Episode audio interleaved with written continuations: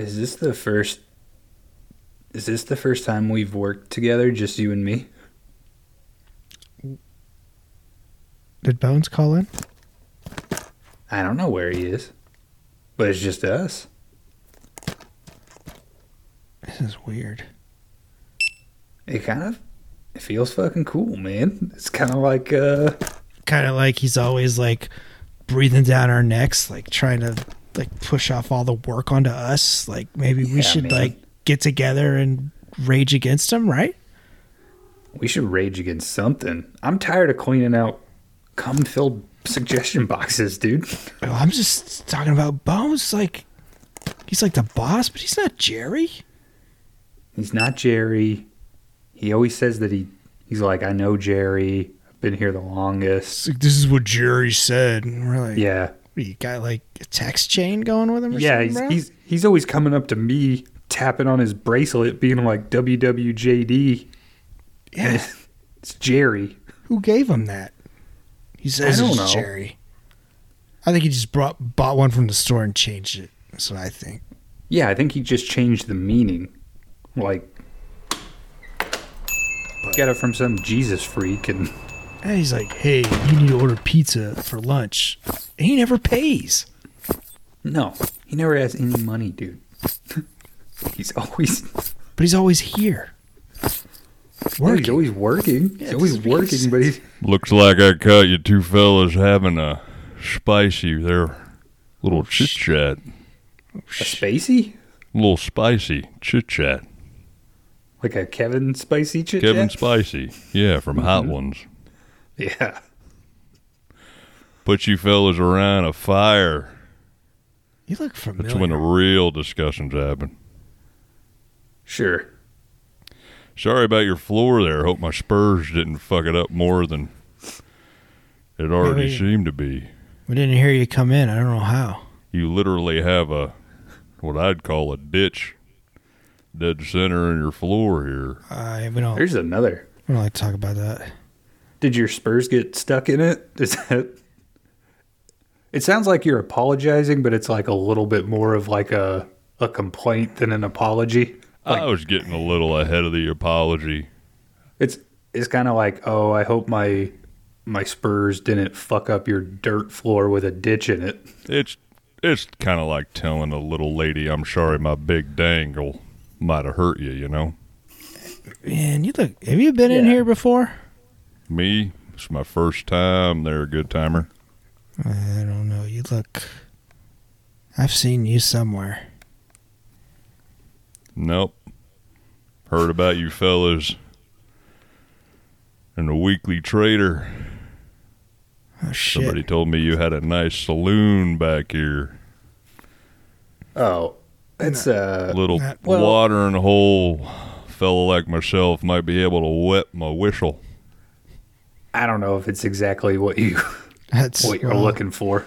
wet. Yeah. Well, You mean to tell me that there ain't no saloon behind those double doors? I. uh I mean, you can go check if you if he really likes her. There's a whole uh, cowboy section back there, so Yeah, but I'm I'm sure it's not the kind of uh, All right. uh bareback riding you'd you'd think it Would is. you rather me take off my boots so I don't fuck up this fucked up floor anymore there, mijo? I mean, you mean, gonna leave it. It doesn't matter, dude. no shoes, no shirt, no service. Sorry, bro. Come on, man. Show a little pride in what you're doing there, buddy. I mean, we got to follow the rules, sir. Alright. I mean, I mean, really, you might lose a spur in the ditch. Like we're not losing spurs, you're losing a spur. Well, I'm off to go get me one of them sarsaparillas. See you brothers on the other side. oh shit. He has no idea. Try to. That guy, dude, he's gonna come out with like ten movies. I guarantee it. I think he's gonna come out with two wide eyes. That guy looks like he hasn't seen a a nipple in a decade. I, he don't even look at his own nipples when he takes a shower like once a month. Mm-hmm. Probably a bit of a like a goodbye horses kind of thing. Well, what in the there. good goddamn is that back there, fellas? Told you. What did it look That like? ain't no you, sir? saloon I ever knew. We were dro- Yeah. dropping all kinds of hints, dude. All Man, what does this place know about a bar, huh? Well, what do you know about a bar? It sounds like you just show up and drink sarsaparillos. Yeah, I never even heard of that. It's a it's like a non-alcoholic beverage. It's like a root beer. Oh, that's that's terrible. Yeah. Well, I'll tell you what's terrible there, Dalton, is that damn back room you got. I mean, you're a cowboy. Why wouldn't you drink like whiskey? You're drinking non-alcoholic stuff. Can't be thinning your blood any more than it needs to be on the range, brother. How is you keeping warm? This guy is from another. This is all Dimension. besides the point. You got smut back there. What you peddling? It's totally We're- legal. We are peddling smut. You can rent it. We're smut peddlers. Who who's coming in here and renting this? It's our biggest. uh It's our biggest cash cow. It's keeping the store alive. Honestly, Well, Brings how does people one go about renting said smut? go pick one. Yeah. A little Bring it to us. aren't you? We'll check it out. You gotta Well, put I'm your trying name to down, though. understand the process. You understand? Gotta fill what out would an account. drive a man to subject himself to that schmut? Yeah, maybe somebody who's You don't- recently divorced. You don't uh, provide any other sources of entertainment. Oh yeah, we got all kinds Well, of we got movies we got here. Look, regular movies. I mean, Robot Alright. Jox. Robot what? Robot Jox. Fox. No, that, Oh. there's one in that. Yeah. There's- Two versions. All right. I mean, you seem like you're wanting something a little more traditionally. A little manly. Yeah. I mean, Well, we got that one offset. right. Got that one offset from the the one in, back in the other room, stiff hanger. Mm-hmm. Yeah, we we could just give him the regular version though. Yeah, I mean, think you've A probably. regular freaked what? out. I think that's down his line, straight arrow. Uh, I think we're gonna give you this one. It's Cliffhanger from 1993, directed by Renny Harlin. But you'll also give me that stiff hanger though too, right? No judgments here, sir.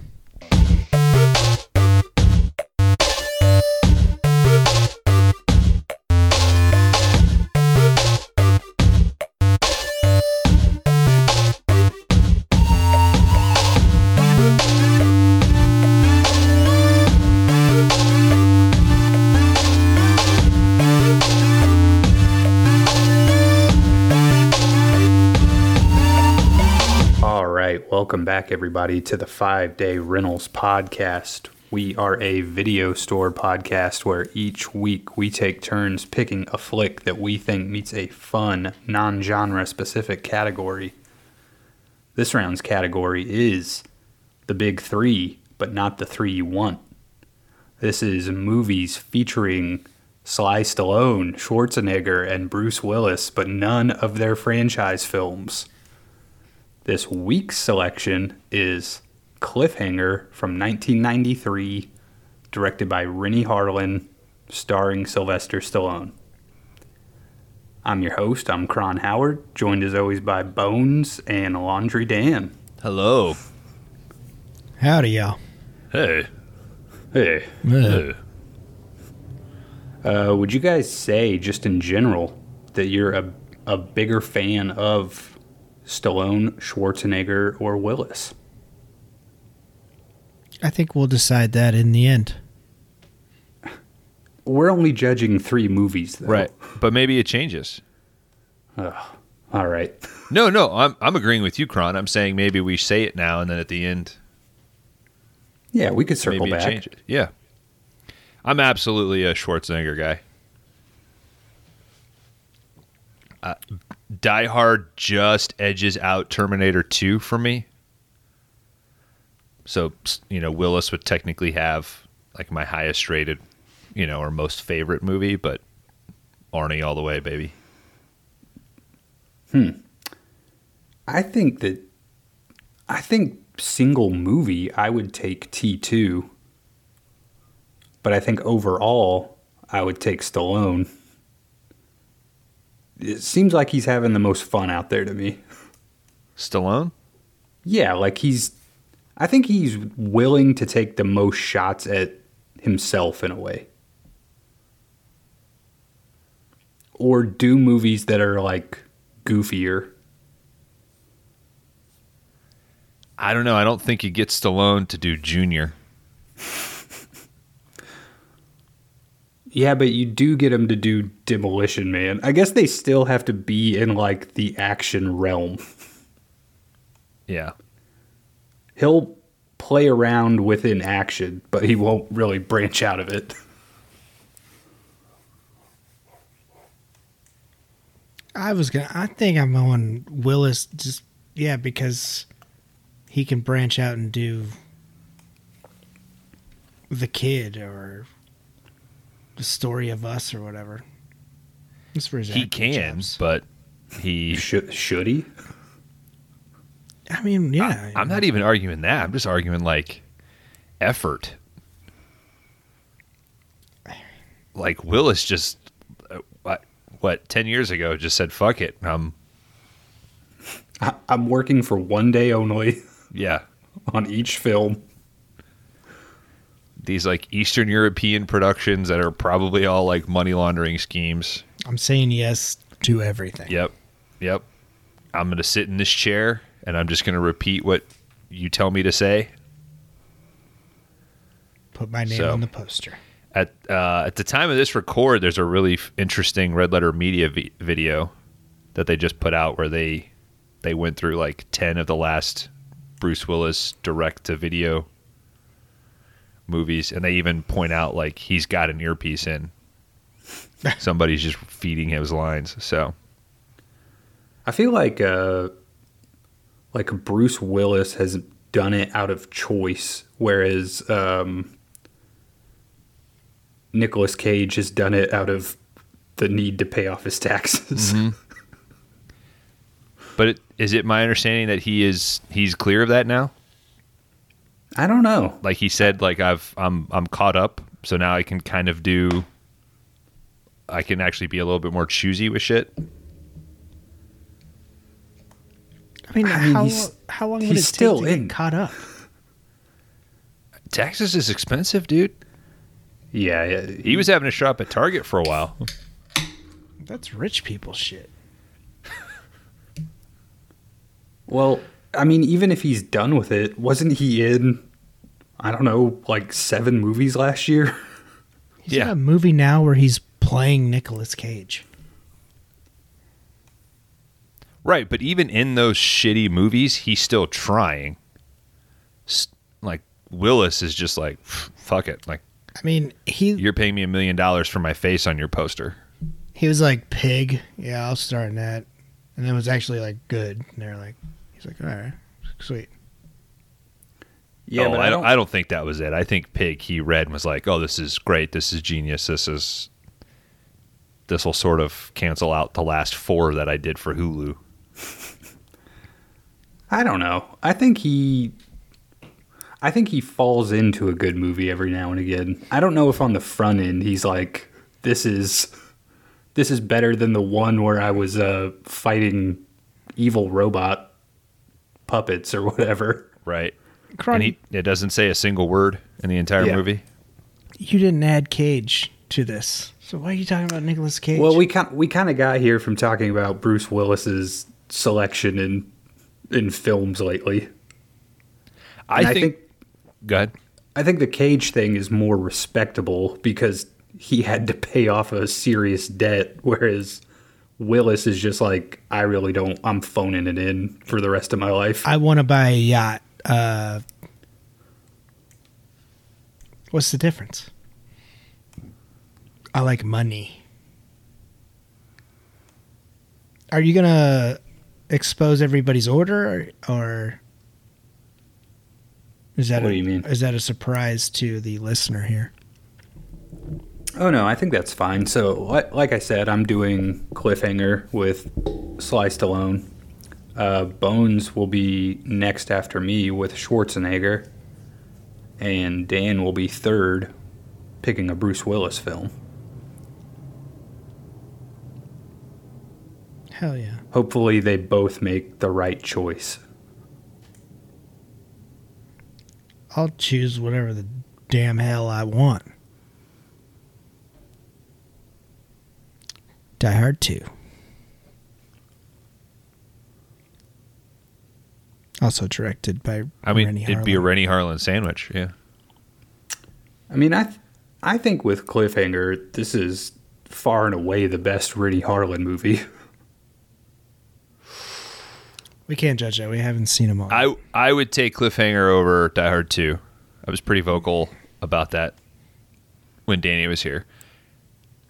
Long Kiss Goodnight is pretty fucking good, man. It's been a while since I've seen that, but I figured that Yeah, would come up on this show eventually. Yeah. Yeah, it's been a while since I've seen that one. His Nightmare is not my favorite Nightmare. Yeah.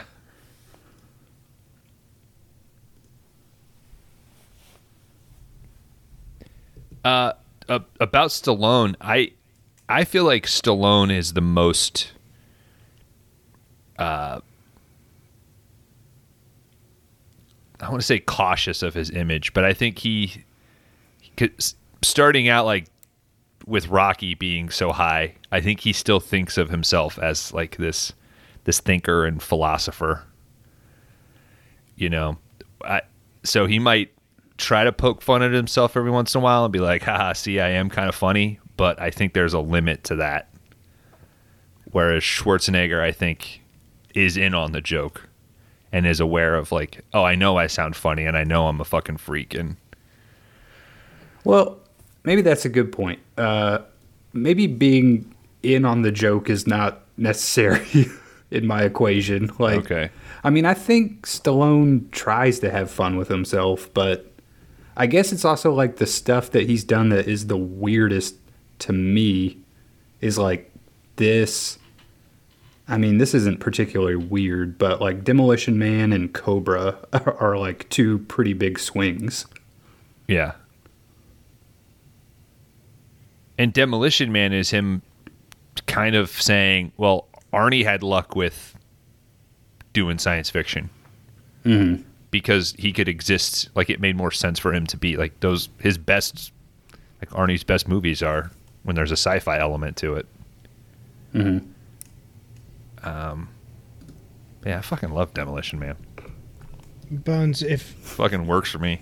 if you got Stallone, what would you have picked? Or should we not do that? Uh, I'm I'm fine saying what I would have picked. Would, would you say Would you say yours? I'm trying to look him up right now. Okay. I would have done my top three Stallones. Ooh, you're gonna do Uh, okay, three? I'll admit it. Uh, Cliffhanger is in the top three. I won't give you the specific order, but Demolition Man and Daylight. I was gonna say So- I, I think you would. I would have picked Daylight for you. Yeah. We we got two out of the three that are the same though. Have you seen Daylight? if I have, it's been a really long Okay. time. I really would like to do it for the show. I think it's it it's on. I think it's in the same level of Demolition Man, Cliffhanger. Because he also like Cliffhanger. He's not uh, like he's putting in the effort, but I don't feel like he's trying to be anything bigger than what's necessary. hmm I think that's one of the great things about Cliffhanger is like he's got those weird little Stallone moments, but he's sort of toned down. He's like right in the pocket.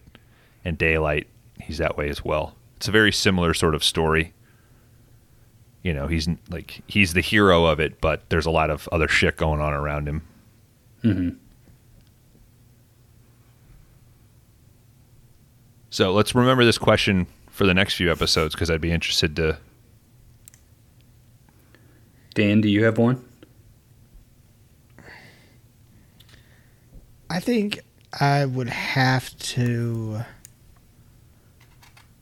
I- would have to go over the top. I think, and then if it wasn't that, coming in a, a, a close second would would probably be the specialist. But there are a few that I haven't seen, like Nighthawks. I think I've always wanted to watch that, but I haven't. Nighthawks is fucking good, man. And Dredd. I mean, We just I, I we don't like need another Dredd. Rutger Hauer that soon.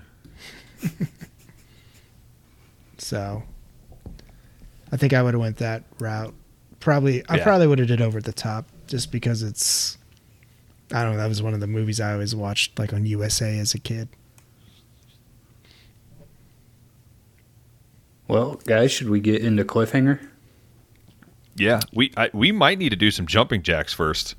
There's a there's a real lull in the air for this for the first ten minutes of this show. so let's get some blood pumping.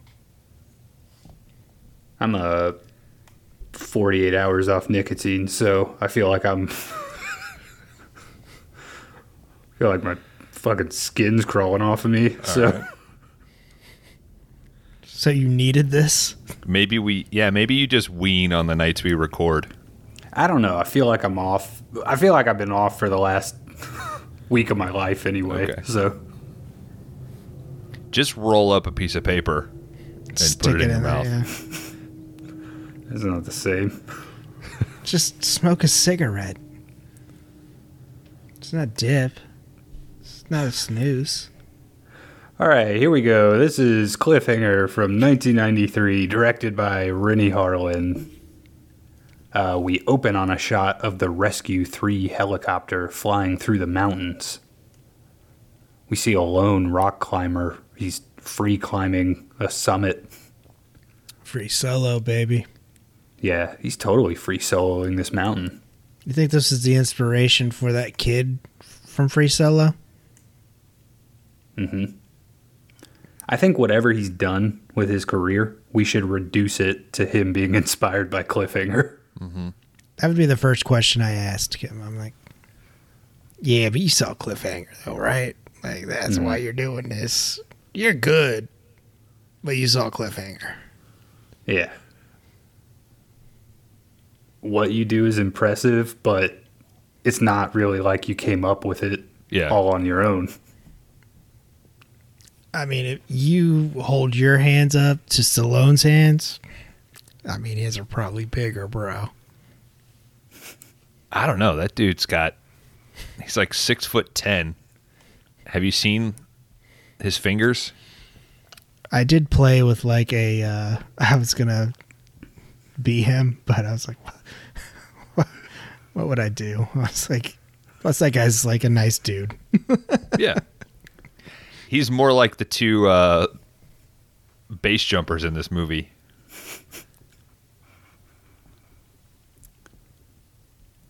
Uh, the Rescue 3 comes up on a flare, which is marking a couple in distress.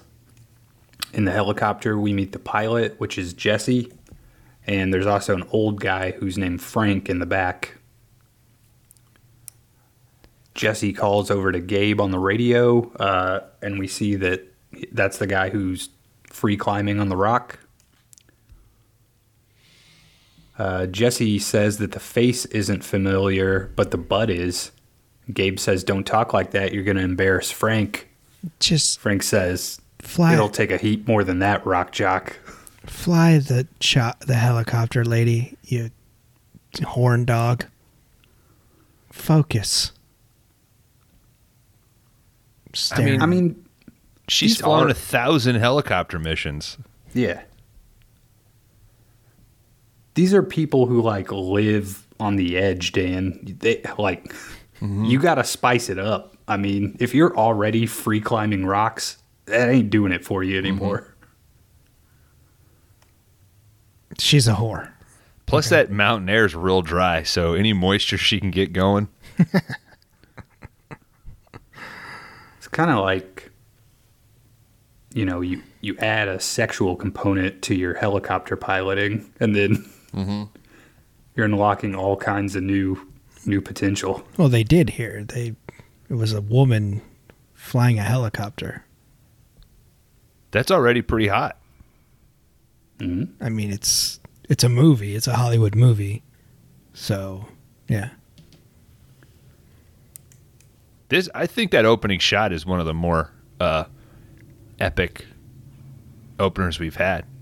I mean, that Apocalypto opener is pretty good, but That helicopter. The scale com- is coming over the mountains. yeah, Yeah. there's like, yeah, you you, you really miss this stuff. Mm-hmm.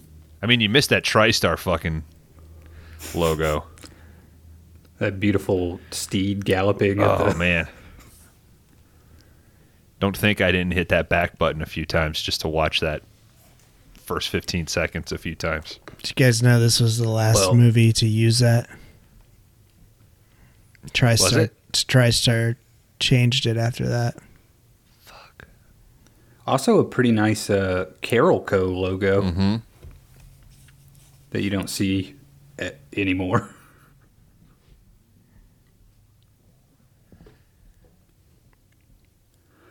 All right, so Gabe reaches uh, the stranded couple. We meet them. They are Hal and Sarah. Gabe What- says, "How's the knee?" Why is the injured guy having to wave the flare? What an He had- alpha move, right? He, I he got probably it. had the flare. Right, but he couldn't have handed it to her. It's like, hey, why don't you stand up and wave this, babe? What a fucked up date. Oh, yeah. You don't even know, dude. I mean, do you even need the flare though? Like, because this guy, I guess we don't know at this point in the movie, but he works with the same, like, with all of these people. So, Yeah. Well, he knows that the pilot's going to get horned up checking out Gabe. So he's like, I, whatever I can do to increase my visibility, because Right. that windshield will be fogged. I guess it's just like if you literally work on that mountain, you could probably describe where you are pretty damn good. Yeah. It doesn't seem like this chick would have made it that that that far. Like his date. If yeah, he's a, I mean, if he's really good at his job, though, like getting him getting her up there. It just seems like a lot of work for some pussy. I mean, I don't know. You're they are way, way the hell up there. I mean, literally carrying a chick up a mountain. yeah, it seems like you would have to be an advanced climber to get where they are. Like, why not just take her up in the helicopter? Like, right?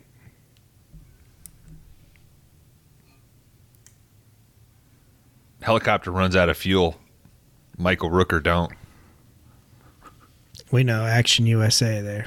They didn't have enough fuel. Well, he runs out of knees, so He already has a wrapped too. He's still got the other one. Oh yeah. Well, he's it. It's already, it's already a bum knee, right? All So- right, keep going, Kron. Sorry. I'm just saying they should have took this guy out of commission a long time ago. Uh, Stallone says, "So how's the knee?" Hal says, "No big deal." Uh, Gabe says, "I remember your, when you twisted it getting out of the hot tub." Sarah says, "I thought that was an old war injury." Now, what war was this guy in? what? He she What was- says Nam. oh, okay. She says I thought that was a, a an old injury from Nam. He just he doesn't. I don't know. Michael Rooker looks. He's looked old since he was twenty. So Yeah. Say it's hard to like get a to gauge what what he's supposed to be playing in this movie. Another thing to inform you the how dumb this woman is.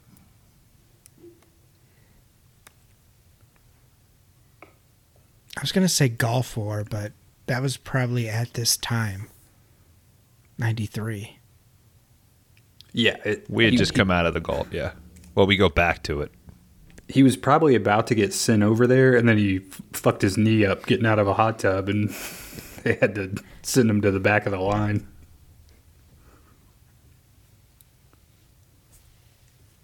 They'll be like, Nope. we've seen you climb up to the top of that. like you're going, bro. All right, Gabe fashions together a transport line, um, which is basically meant to rescue these two from the situation they're in.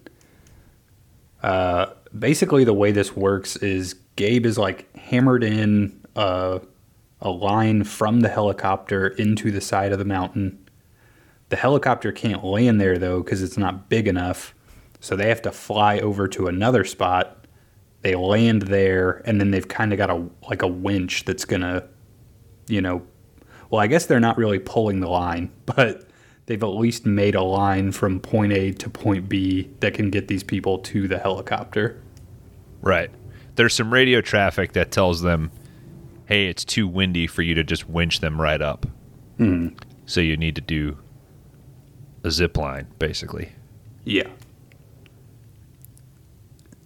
Seems like just Uh, an inconvenient way. I don't know. I They- mean, they were already at the top. Like, where's the wind going to take them if they do it the normal trying way? to do I uh, I mean again we're just doing work for the movie to try to explain. I mean, it goes all the way back to how did this woman make it all the way up there, but my issue is more the climbing technique to get from point A to point B. Like, I would want as many points of contact on that rope as possible. yeah. And they have I mean they have a a backup line for sure. And Rooker goes over, he's like good enough to just stick, you know, he levels out and can just grind with just his arms. They should have told her like, "Hey, wrap your feet around it, or, you know, your legs up, lock your legs." Mm-hmm. You know, that actually could have added another element of suspense to it. You know, like if she busts and then she freaks out and then drops again. You know, if there's like, "You're still okay, you got your reverse line, blah blah blah, your backup line." But yeah, once she falls, she's absolutely useless. She expends every ounce of her energy begging. All right, we're not quite there yet. So Sorry. Gabe's, Gabe sends no. It's well, it's hard to like talk about the mistakes that are made without Yeah. just jumping to it. So uh, Gabe sends Hal over first, uh, as we were talking about. So they've kind of got him rigged up in a harness. Uh, Gabe even pushes him. You know, they're they're joking around up here. Um, so he's he's kind of you know pulling himself over there. He gets there pretty quick. Uh, then they rig up Sarah to go next.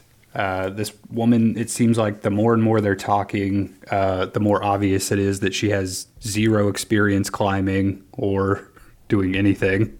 Yeah. Uh, Sarah prepares to cross this line. She gives Gabe a kiss and makes sure they're still on for dinner that evening. Yeah, what is that? They just got dinner plans, man. I, mean, I, I thought it was like Gabe, Jesse, Hal, and Sarah we're probably all going to go get dinner later. Yeah, but you don't kiss. P- I- people, couples in movies kiss. Like I don't know what that is. Like the kiss hello, the kiss goodbye. I, where did? Well, they're not even a couple though. Like they're just they're, it's yeah, like it's like kissing your buddy's friend. yeah. I don't want either of you ever shaking my wife's hand, let alone getting that close. You know, it's like stay back. Well, I give you guys kisses when I see you. Well, it's different. yeah. Yeah, we're Italian. You're not crossing the streams. Yeah. It's my Italian blood.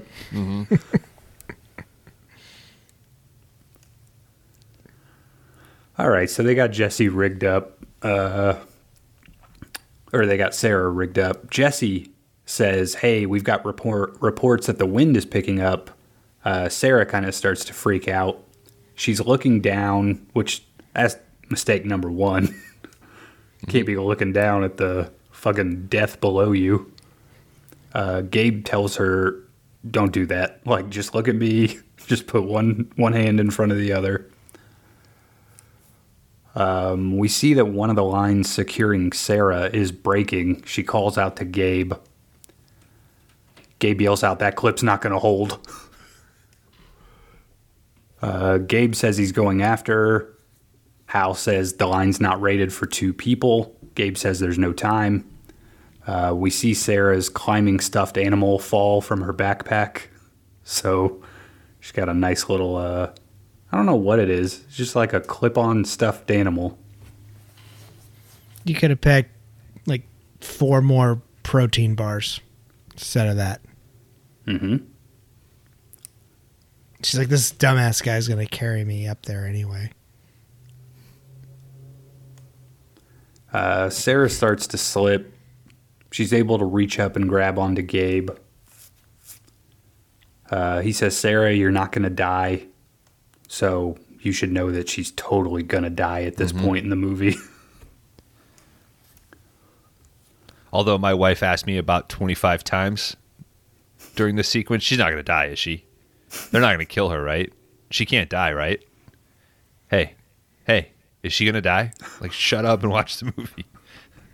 Everybody dies. Yep. Uh, Sarah starts to slip. She falls, and we see uh, that Gabe is basically just holding onto her glove. Sarah falls to her death. Fall looks great. Doesn't look like any shitty CGI is being used. It looks like they just dropped a stunt lady. Yeah. I mean, it's kind of bullshit she didn't explode when she hit the bottom, but that's.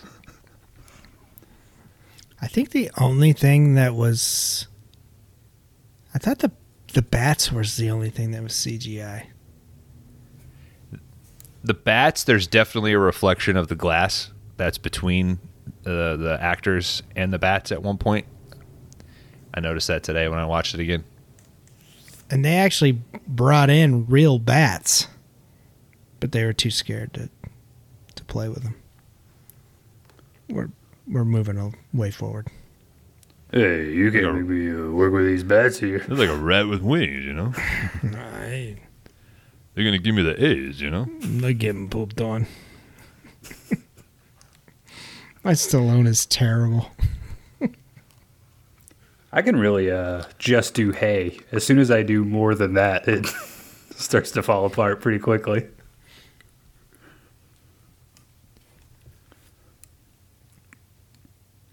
Uh, we do see a shot of Hal staring over at Gabe. He looks kind of. He's like in disbelief, but also just seething with rage. How do you guys feel about Michael Rooker? He's a weird dude, man. I mean, he he looks both always middle aged and always sixty four. Yeah. This was still a weird time where I think they still hired you for your abilities and not your looks. Because there are some very middle aged looking actors in this movie. Yeah, Lithgow's whole whole crew is Yeah. uh, the I can't wait to get into them. Uh, but Rooker has always had a odd career to me. Like when he's when he's meant to be creepy and funny, I think he nails it. And then in stuff like this, he is. I, I think he's good in this. But I don't think they give him I know he's enough one of- here. Yeah, I, you just need a little bit more because you because he kind of comes back in and you're like, oh, that's right. Can we if if we jump to the end, uh, Diablo, if you're rolling with us, uh, I think he should have died, right?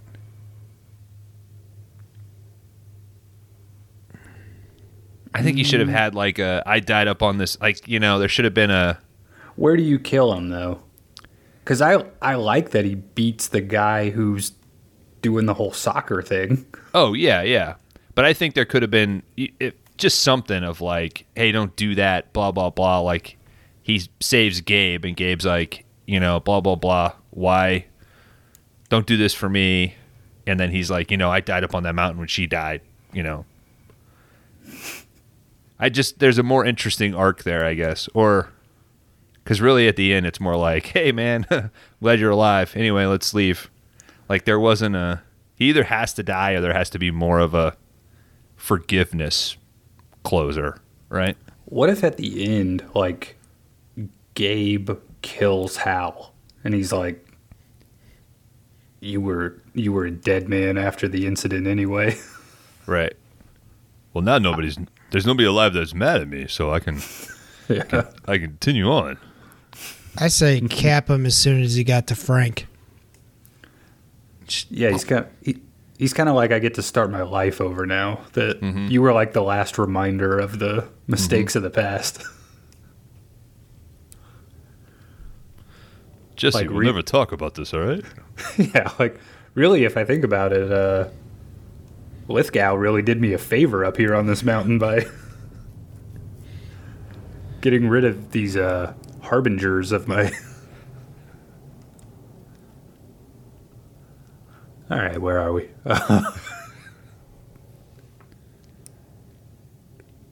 so we cut over to a U, uh, like the Treasury office, basically in Denver, Colorado. Uh, we see a man. This guy is named Travers. He's signing some papers and locking up some cases. Don't say my name, god damn it.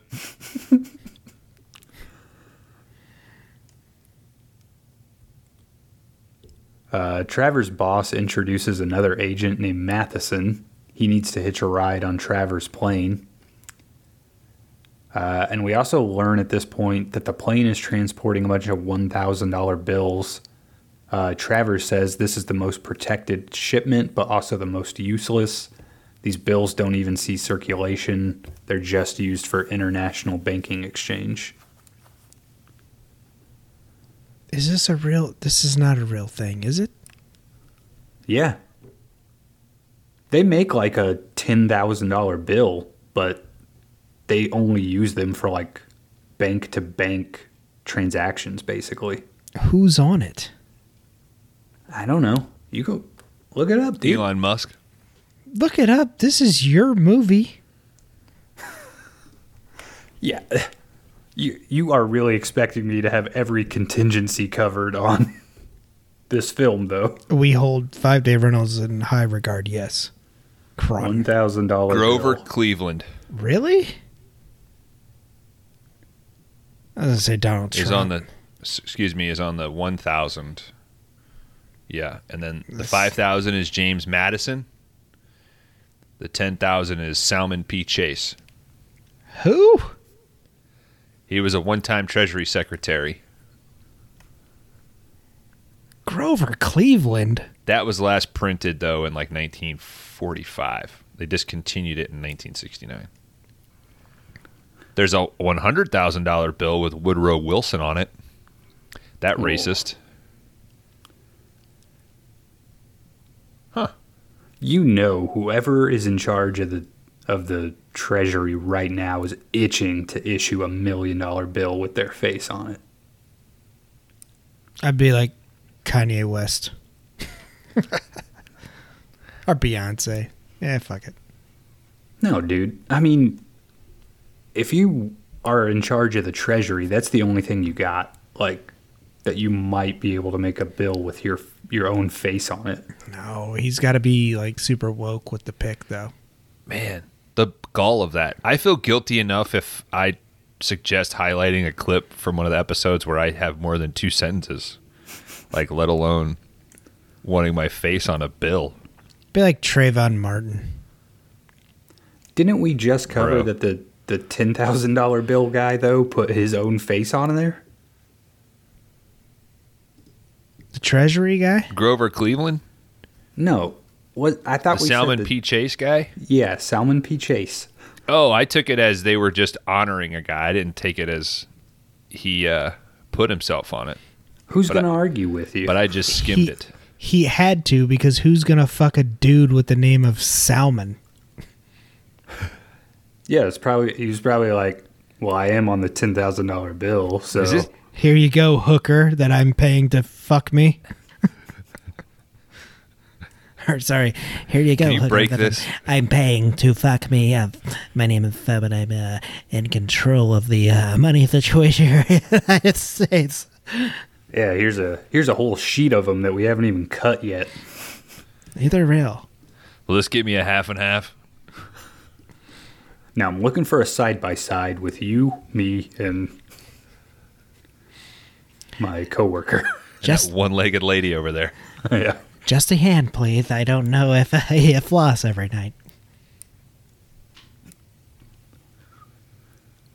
Uh, all right. So we've got these thousand dollar bills loaded up. Um, we cut over and see an old school Land Cruiser going up into the mountains.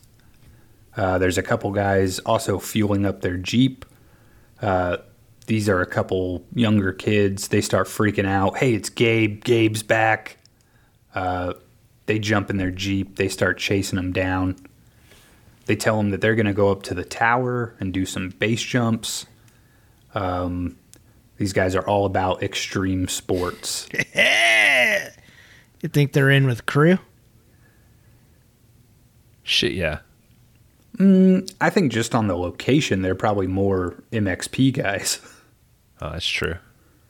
Yeah, they're BMXing it, bro. They have to be, especially in the summer. I don't know, man. Wherever These it's extreme, they're there, buddy. yeah. They do say we like we like it extreme. Mm-hmm. Not, but not so extreme. They got to be in tent city. Yeah, that's not. It's not cool to be in intense. It's not cool to be in tent city. You can be Cheesehead. extreme from like the hours of nine to five each day, but feel- avoid tent city, get home, have a shower, have a have a nice meal. Watch some MTV. that your mom is cooking. Uh, I feel like if you're doing this, you would be in Tent City. You'd just be used to that. You're jumping Yeah. off cliffs. I mean, come on. Yeah, and they brought beans. They weren't making hot cocoa. Those are just so they could have a phone later Oh. if they needed one. That's what I was gonna say. Are they calling somebody? Yeah. They do a little uh, cocoa, a little telephone. Ladies and gentlemen, that's a throwback to our uh, rad episode. Can of beans, that's like having a Leatherman out there, you know? We still don't know where the beans go. I think they just, I think they just emptied them out so they could use the container. Mm-hmm. I think, I think that was the gist of it. Uh, Gabe shows up. He walks up on Jesse, who's brushing a horse. She asks where he's been. Um, he says, after the funeral, I just had to leave. She says, a lot of us wanted to leave, but we stayed. Uh, Gabe still questions his decision with Hal. Jesse says he was the only one who stayed calm in that whole thing, which is, I don't know if that's true. I just don't understand the the relationship of this girl to all these people. To me, she I thought it was just like a random chick. Who, Jesse? Yeah, the chick that died, right? No, that's Sarah. I think Sarah was with Hal, but Yeah. she's obviously got something for Gabe. I don't think they weren't dating, right? So Hal took Sarah up the mountain, mm-hmm. and even says like something about the second date. Oh, okay. So like they they had just started dating. They're still relatively fresh. But Jesse and Gabe, they have like a together but not like married situation. So how long is it whenever Gabe returns to Horse Girl? What did it say? Eight months? Eight months? Six or eight months? Yeah. Hmm. Sorry, I took zero notes. this is the first one in a while where I was like, I put my feet up, put the phone away, and just took it in. I just don't feel like she was that important to like have this much trauma. You know what I mean? Well, I get- the I- dude dropped her. Yeah. It was her Like, glove. It was not his fault. Okay. fault. Yeah, I agree with you that it's not his fault. I agree with you. But he was literally like on the line when she fell. He's been in this situation before. He should have already hardened himself. See, this is so my point was going to be this is the difference in 30 years. is now people would be like, it's important that Gabe gets the mental health treatment that he needs because he is he feels terrible. Whereas in the early '90s, it's literally like, you fucking pussy. Like, so what? She fell. Like, you're a badass. Get back up on the fucking mountain. This is the '90s. That's your fucking. You're job. Stallone. You're fucking ripped. You're Gabe. Get back up there. Sounds like Dan has some of that uh, '90s mentality still. Oh, I, I, trust me. I'm. When I was uh, born, it's inside of me as we speak. It's it's itching to come out. yeah, but I mean, if you dropped someone off of a cliff, Dan, That's you just would not another just- day if. at work. You would not just pick up and Kron. get back to your regular. Dan would. Dan absolutely would. Of anybody we know, that would be f- like sort of like, well, my fault, fucker. I it got- would be Dan. I get off at at four o'clock. At three o'clock, I'm not thinking about anything at work. It's like, all right, I leave at four, and that's it. Like, hey, shush. dropped her. Uh, shit, I get off in thirty minutes, guys. What are we going to meet for beers later? Dan would have never started up the mountain. He would have been like, fuck that. Hal took her up there. He can get her down. I'm like, I'm not going up here to save Hal because he's trying to get some some tail. Okay, that's his ordeal. Why are we using our government our, our helicopter here fuel for for Al's play date? Or Hal, sorry. Those are all uh, reasonable things, Dan. I'm a I union think- guy, you know. Well, I think this podcast has established how anti-union you Mm-hmm. really are. I'm so pro union.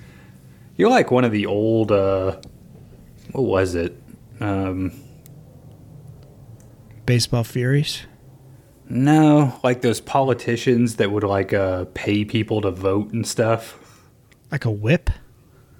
No, it's not that. There's like a certain term. I can't remember it, Riveting. but that's kind of like that's kind of like what you are. Like a just a union buster. Like a I don't know if I should feel insulted or take it as a compliment. Not a union buster, more just like a crooked politician. Okay. I don't think Dan's crooked. Dan is just like Dan knows himself and, and can't allow somebody else's death to affect him emotionally. I'm just It's how it's one of the reasons that he and I get along is because we we differ so much. Whereas if I'm Gabe, I'm just like fuck, I can't live with that, and I would cut my own rope and just go with her. Nope, can't handle this guilt. maybe you shouldn't have bought gloves from fucking From Victor- Orsolins? from from Walgreens. Some hay baling gloves. you know, that's what I, that's what I'd be like. I mean, Yeah, I did all I could. Look, I mean, look at my arms. yeah, Yeah, but if it's the second date, you're also not going to be like, "Oh, let me get the three hundred dollar climbing gloves." Like, I don't even know if I'm going to be doing this. Did she jerk today. Hal off on the top of this mountain? Is that why her grip strength's all fucked up? Like They are sitting down.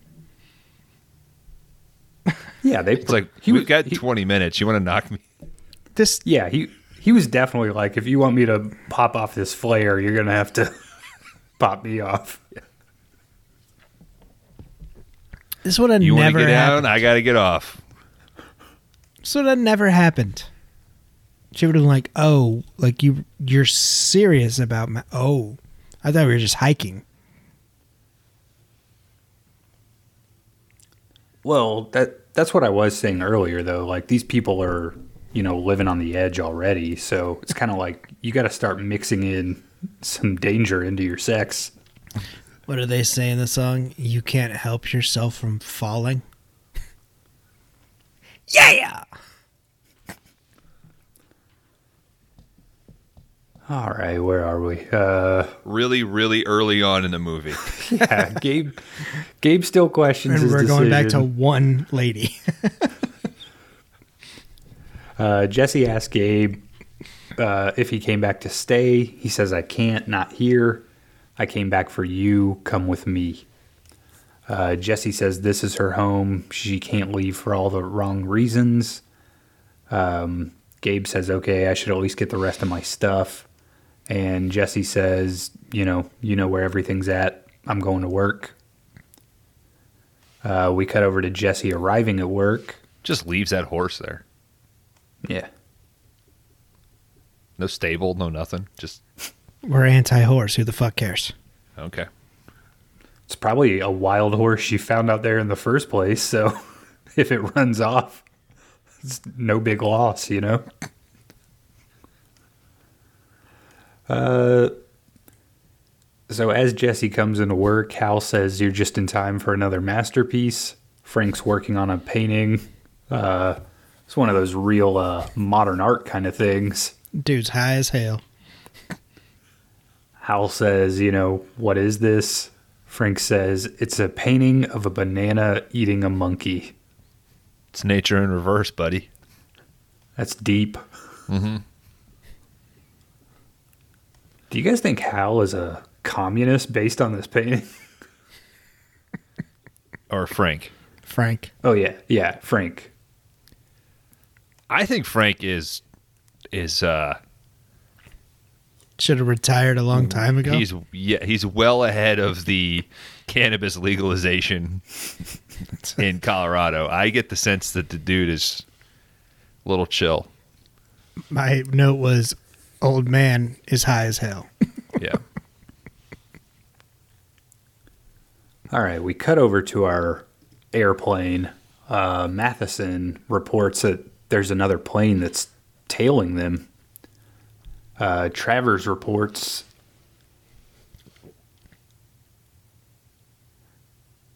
I don't know what my note is there. Uh, Travers basically tells the pilots that they need to slow down.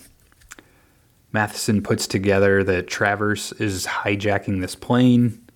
Some of the other guys grab Matheson, but Travers uh, just basically kills everybody. So shoots Matheson, shoots the other guys that seem to be working with him. Yeah, a little Bruce McGill cameo there. I don't know if you recognize that actor. I didn't. Okay. He has like the one line like, "Yeah, they told us you're getting transferred." Blah blah blah. He's had a sizable career. Okay. Sorry. Has he been in a five day rentals movie? Uh, keep talking and I'll look. I'll try. Maybe maybe I won't look though to slow. I don't want to slow us down anymore.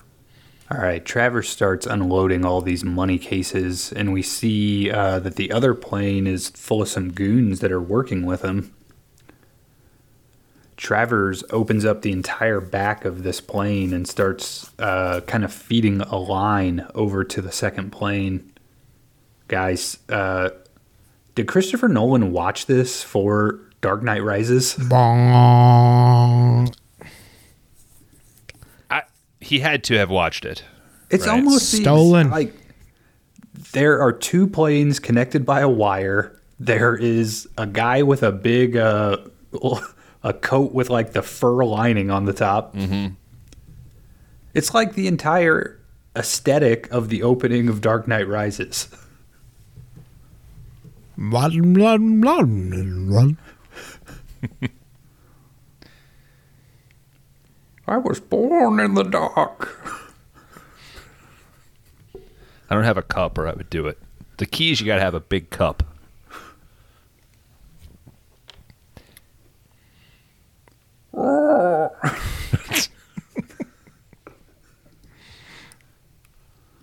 um. So also, uh, Kron, to bring it to Bond. Uh, do you remember the opening from License to Kill? No, Okay. I don't. I don't remember the opening of it. All right. Uh, the opening of License to Kill um, I don't know if I watched that one. has uh, Robert Davi, who we were talking about before the fucking show from Maniac Cop 2, is a Yep. bad guy in that. He's getting away on a little uh, like puddle jumper sort of airplane. Uh, Felix Leiter and Bond are in a big ass Coast Guard helicopter. Catches up to them. Uh, Bond goes down with a winch and wraps it around the plane and poof, flips the fucking plane up and basically catches them that way. So,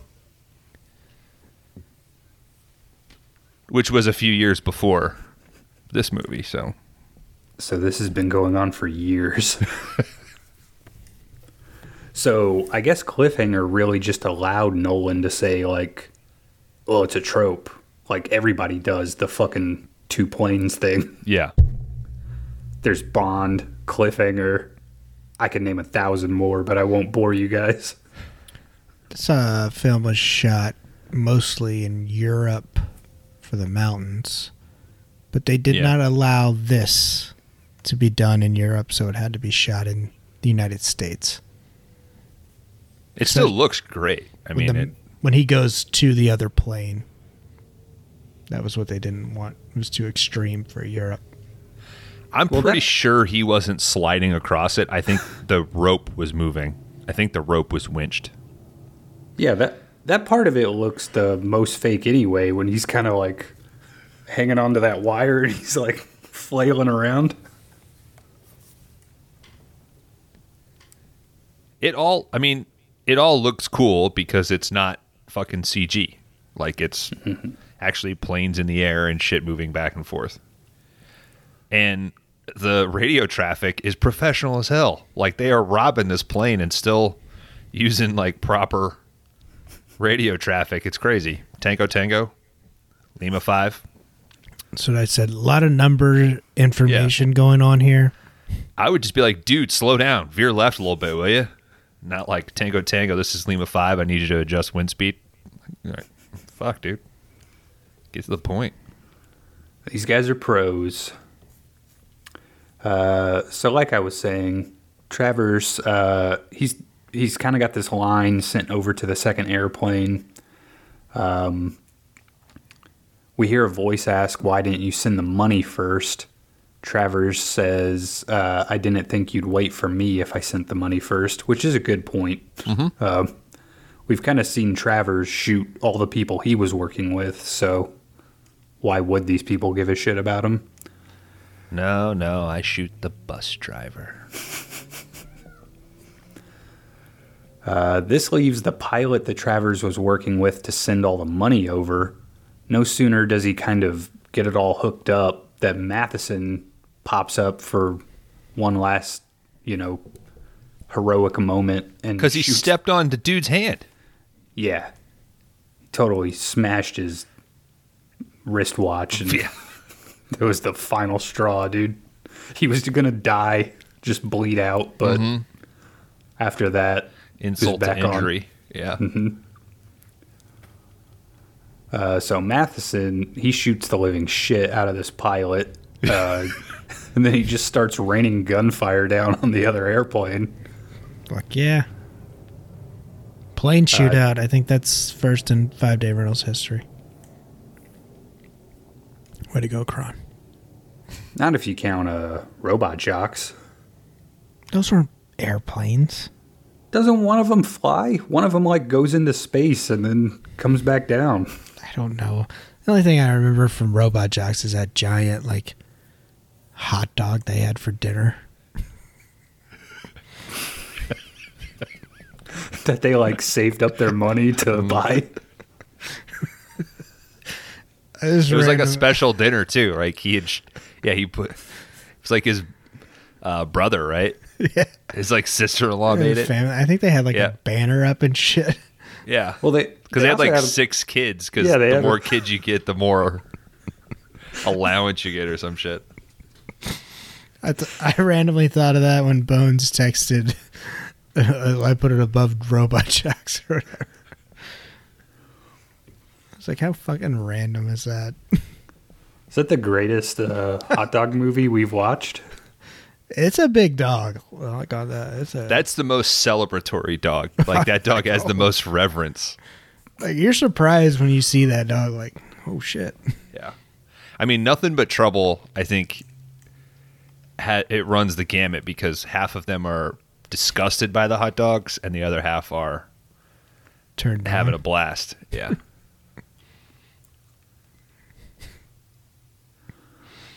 Uh, Travers had planted a, a bomb on plane number one, so it blows up.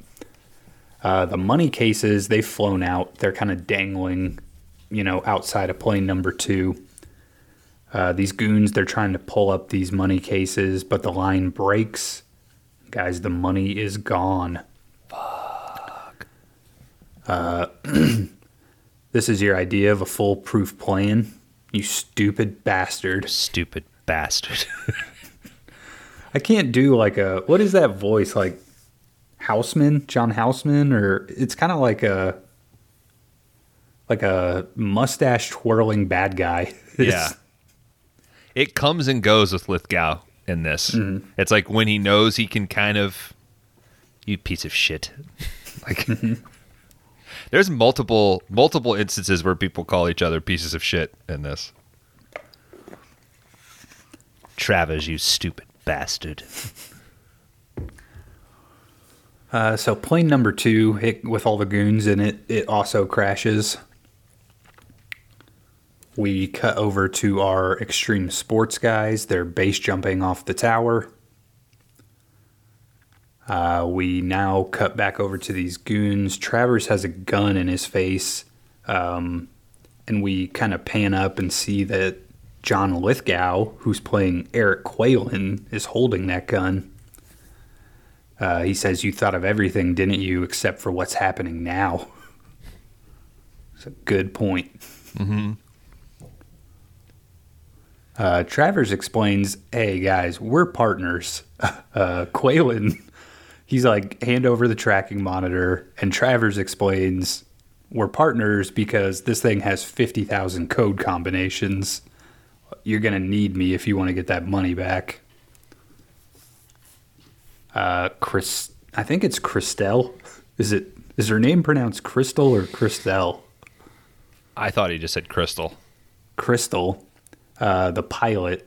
She's found um, basically a radio signal that she can call out on. She reports that she is in a party of five. They ran into some bad weather. Uh, and we see that Hal and his group are the ones that are responding to this call. Jesse rushes out and finds Gabe on his way out. Uh, she asks if he can help Hal rescue the stranded climbers. We cut back over to I the haven't been on the mountain for months. You lose the feel. Now that part of it did seem kind of weird, right? Like I'm pretty sure if you know how to climb a rock, you can. Nah, I can't do it no more. I ain't got it. I think climbing a rock's got to be closer to riding a bike than. uh, I don't know what, but I think he's still got it. He just doesn't want to do it. He doesn't want to be responsible.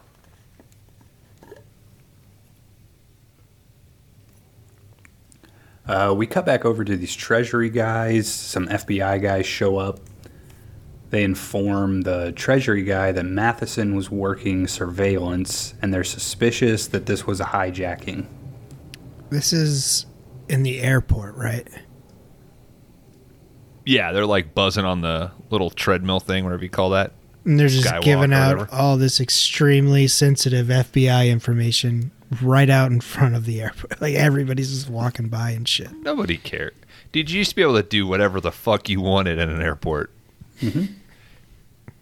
Well, it's only an issue if there's some little shit eavesdropping on them, mm-hmm. and that person should be minding their own business anyway. That's what you do at an airport. You watch people. Maybe you do, Dan. I keep was my just- head. I keep my head down, my sunglasses on, and my headphones in. I was just pissed that they were standing on the treadmill thing. Like you're supposed to keep walking. The whole point is to get Faster. faster. Yeah. Paul Winfield from uh, Star Trek II: Wrath of Khan.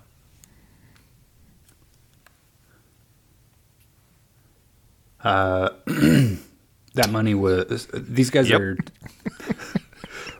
I don't know what you want me to say. I'm, I'm just trying. I'm trying to fill the void with like information and like movie shit.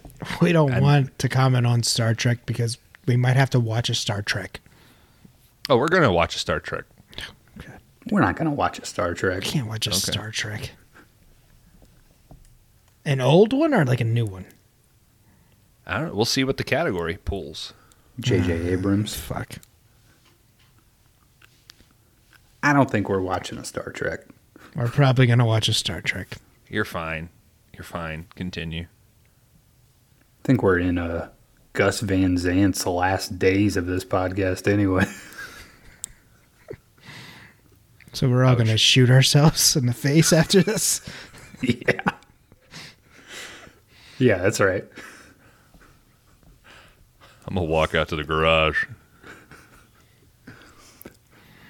All right. So uh, these guys are talking things over. They say the money was un- uncirculated. Because our popularity's just we're so popular.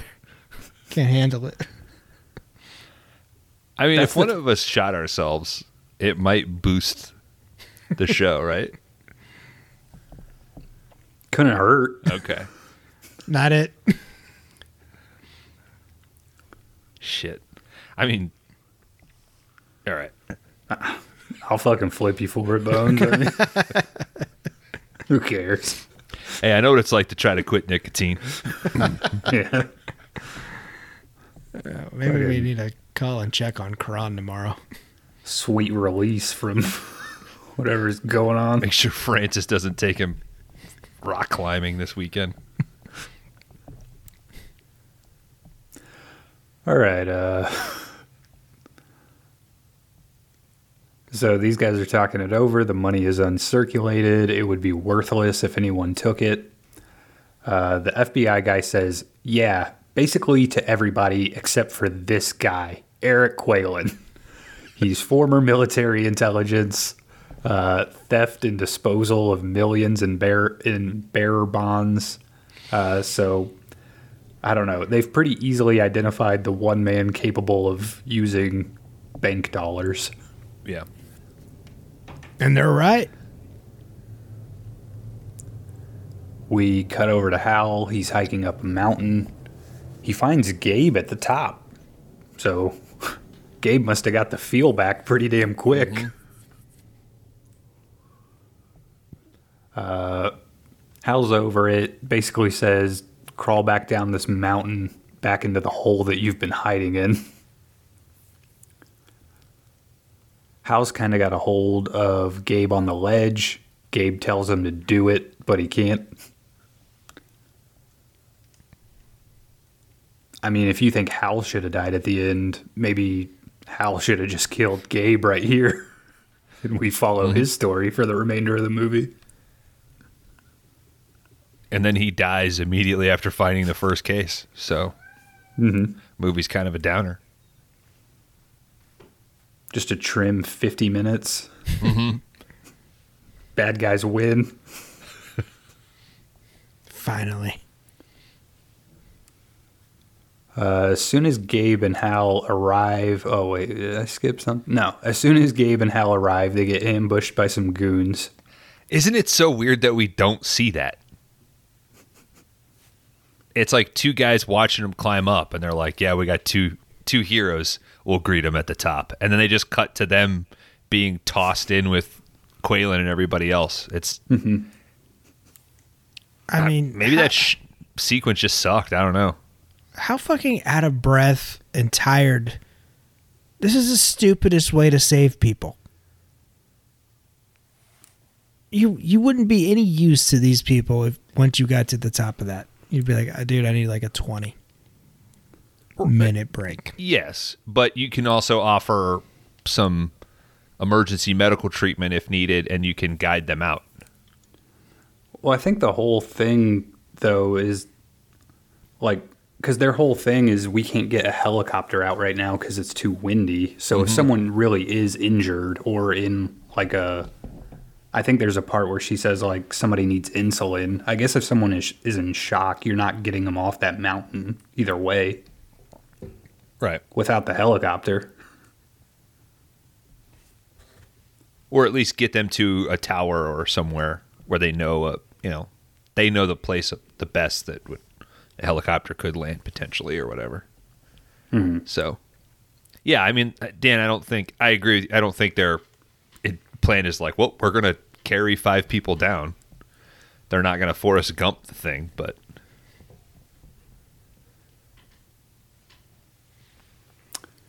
Uh, Lith- Lithgow asked, "Where's the helicopter?" oh, Uh, sorry, I ano- here's another actor we didn't talk about was our Action USA dude. Mm-hmm. I thought that was cool. That's like three movies. Yeah, I've picked uh, well, uh, three out of the last four movies have featured this actor. Yeah. Just the same dude in Stone Cold, right? Yep. Yeah. Yeah, Bones was the. I'm I'm doing all the heavy lifting here. I picked two movies with this guy. Bones didn't even pick one. I got mine in. That's all I'm saying. All right. Yeah. Well, is he in a Star Trek? Jesus Christ. Uh, Qualen says, "Where's the helicopter? It can't come out in this weather." Uh, are either of you chopper pilots? No. What are your names? Tucker and Walker. Well, we're missing three bags. What's in them? And then Travers is like, none of your fucking business. Travers. Travers is like a really weird character because he's kind of chill most of the time, but then if uh, it's like if Qualen gives a command, he Yes. jumps all over it. He has a super short fuse. Quit saying my name, god damn it. Uh, Qualen pulls up the tracker. It shows the location of the money. Tucker and Walker say that they can take these goons to it. Which looks like the most inconveniencing thing you could have. this fucking tracker. It looks like a old school Game Boy, but like fifteen of them glued together. What was that? The one that you looked into, Virtual Boy? Uh, yeah. I thought it looked like a like a speedometer, like the cops have. Know you were doing 80. 80? That gets you a ticket, by the way. If you question it, Yeah. If you say it like, oh, shit. And you sound almost impressed with yourself. Update this guy did not appear to be in a Star Trek. So, oh bummer. What about an episode? Yeah, let's start doing episodes of TV instead. I don't think that'll be remotely faster. Because my dumb ass will watch the whole season to try to explain the context, and you guys will roll your eyes. All right, this is Thunder in Paradise, episode four. I'm, dude, I cannot wait for our Thunder in Paradise Patreon. People are loving it. You're gonna love it. Uh, Qualen hears Jesse on the radio. She's looking for Hal. Uh, Qualen says, Hey, Hal, you stay. And then he points at Gabe, You fetch. And then this is where Travers is like, Fetch! Fetch! He's fucking freaking out, dude. Is he the one who says, uh, Take his coat for insurance. Yeah. Which is smart. I thought. oh, yeah. I, well, I don't know. That's pretty shitty. Yeah, but it's a, it's a Shitty, pretty, but smart. it's a pretty bad guy thing to do, right? Yeah. Like, pretty fucking. That's like uh that's like if the three of us were together and Dan drew short straw and it was like, well, somebody's gonna have to walk across all this broken glass, and I was like, you should give me your shoes just so we know you come back.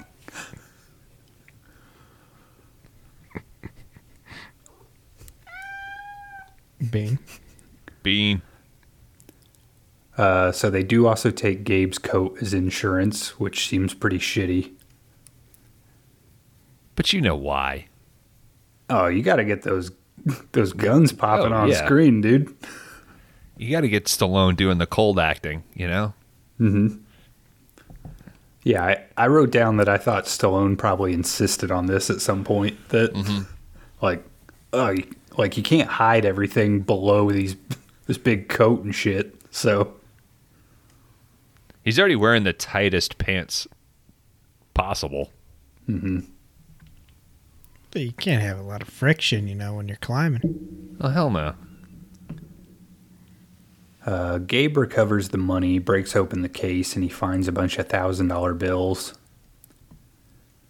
Qualen below says, I don't really think we need two guides, so why don't we just dispose of this one when he comes back down?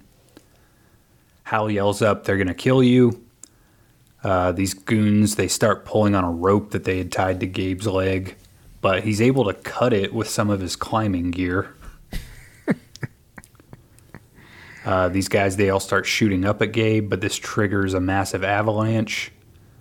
Uh, the money and one goon are lost in the incident. These people would have froze to death in the first 45 minutes. Including Stallone.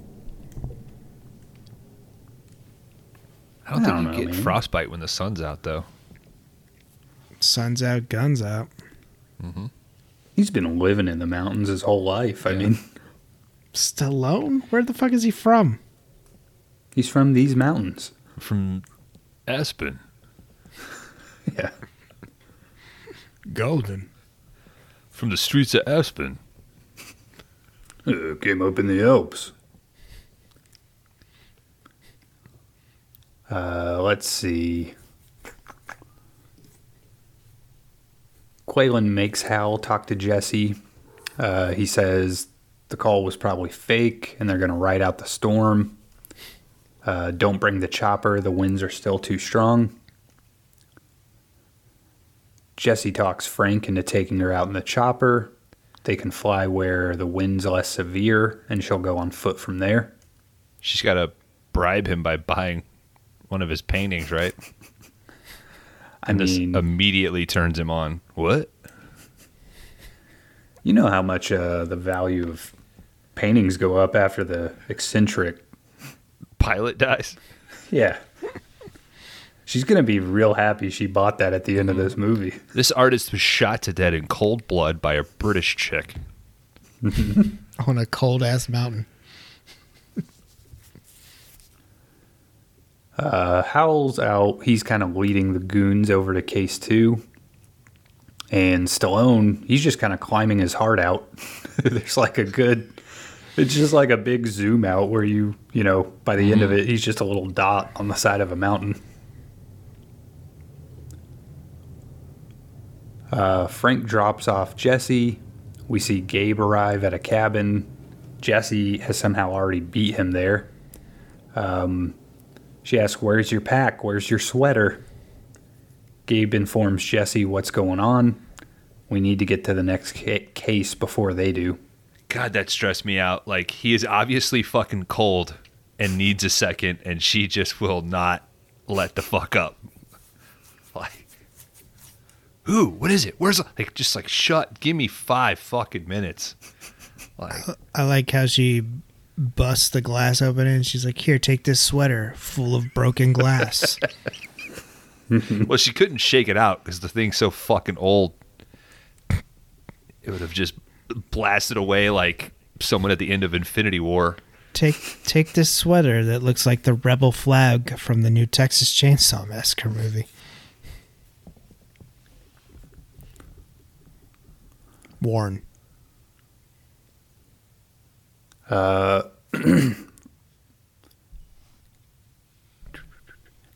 So they're trying to. Gabe wants to go over to the next case. Uh, Gabe and Jesse arrive at case two. She says, What do we do now? He says, You got a pencil. Uh, we see Hal and the goons arrive at the case two location, but Gabe has put their tracker inside of a snowman. He's left one bill that says want a trade. Uh, Qualen says, I'm beginning to dislike this Mr. Walker. The goons take off looking for You should put like a carrot down here where his like his dong would be, you know? Now I have a machine gun. People love my playgirl. They're gonna love this snowman dong. I thought maybe uh, that's why he asked for the pencil was to give it a little pencil thin wiener, and it would have been a funny joke for everybody. The snowman's a white guy. You know what I mean? Not the Italian stallion. It's cold out here, though. You know. I was in the pool. You know that. Uh, Glacier pool. go- these goons take off looking for Gabe. One throws on a pair of night vision goggles. Uh, he starts kind of shooting at him. Gabe gets a flare from Jesse. He pops up and blinds this guy with it. Uh, they get into a fight and they kind of start to slide down this hill, sled style. So Stallone is kind of just like riding this guy down the hill. Uh, this is the guy who we were talking about, the same guy from Action USA. Um, his name is Gregory Scott Cummins. This goon, uh, all the rest of the goons get over to the cabin. They're going to hold up there for the night. Um, Gabe is able to kind of like this guy who he's sledding down the hill. That guy shoots off. He goes over. Gabe's able to kind of throw an ice pick into the into the you know side of the mountain, save Yeah. himself. Uh, let's see. Which is a requirement for any action movie that takes place in the snow on a mountain, right? Oh, There is yeah. a slide down the hill, have to use the ice pick or something to catch yourself. check mark. for sure. So that's the center square. Uh, Gabe and Jesse are sleeping under the stars. Gabe keeps a fire going by burning piles of thousand dollar bills. Uh, he looks over and says, "Cost a fortune to eat this place." Bad humor, I know. Who's the fucking Joker again? Christopher Nolan, Nolan, Nolan taking note here. Uh, Let's take a pee break.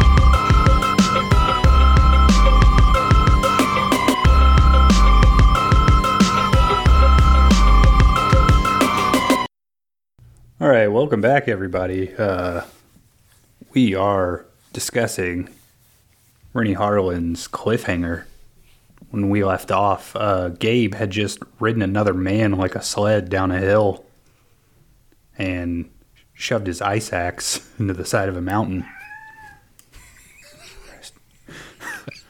All right, so we cut over to Frank. Um, he's trying to reach anybody at this point. We see Hal, Hal who's guiding Qualen and crew. Uh, they're about a half a day's hike away from the last suitcase. Uh, Travers again pulls some dumb shit here where, like, Qualen says something and then he instantly jumps all over it. Mm-hmm. Hal and Qualen walk up on the extreme sports guys. Uh, basically, like, Hal is just kind of like, hey, these guys are kids, you know, just let them go. Qualen's like, we're not monsters. Um, but as soon as they start talking to Hal, uh, one guy starts to pull an Uzi out. Hal says, run. These guys take off. Um, one guy's able to get like his parachute kind of out and on, uh, but the other guy gets instantly shot up. Great squibs. Yeah, yeah. Squibs look good. Slow mo gunshots look good. I like this goon's Uzi because it just looks like completely unbranded or anything. I mean, Pretty cool. And honestly, aside from like the initial like blink that the actor does, like he gets his eyes like right back open and has like a fucking very violent uh, look in his eyes. This Leon guy is he the dude from the Like a Prayer video? It's a, that's a good. That would be something good to look up. Okay. I can see that. Here I go. surprised Dan isn't mad at me for not uh, having that information at the ready. Kron, we are a um, Yeah, I shouldn't. I, I don't Movie want to pile on, but we're not a music video podcast, so you're all right. All right, so this guy, he gets his parachute on. Uh, he jumps off the cliff. Jesse and Gabe see him. This kid's parachute kind of opens funny. Um, Hal calls Qualen a murderer. And Qualen says, Hey, you kill a few people, you're a murderer. You kill a million, you're a conqueror. Hal and crew, they're taking the long way around. Gabe and Jesse take a shortcut through a cave. Uh, Travers says, We gotta go to um, that crack. he says It's just like I thought this- not here. He's taking him the long way, but when we beat him, we gotta go to that crack. Then I thought of a good, uh, a good bad dad joke. What did one twin say to the other? What? We gotta go to that crack. That's good. It's a birth canal joke. You just you write 999 more of those. You got your uh, a book, dude. Amazon 1,000. be calling us. One thousand dad jokes about pregnancy.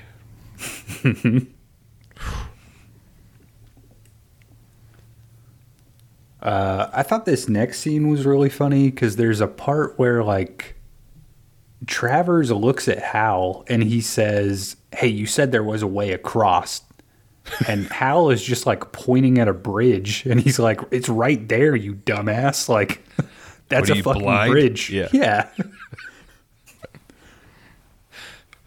I don't know why they included that, but it, I found it humorous that they did. So, uh, Gabe and Jesse, they're climbing through this cave. Gabe comments on the good footholds that are available. uh, Stallone instantly puts his hand into a bunch of bat shit, I think. They look up, they see that they're essentially surrounded by these things.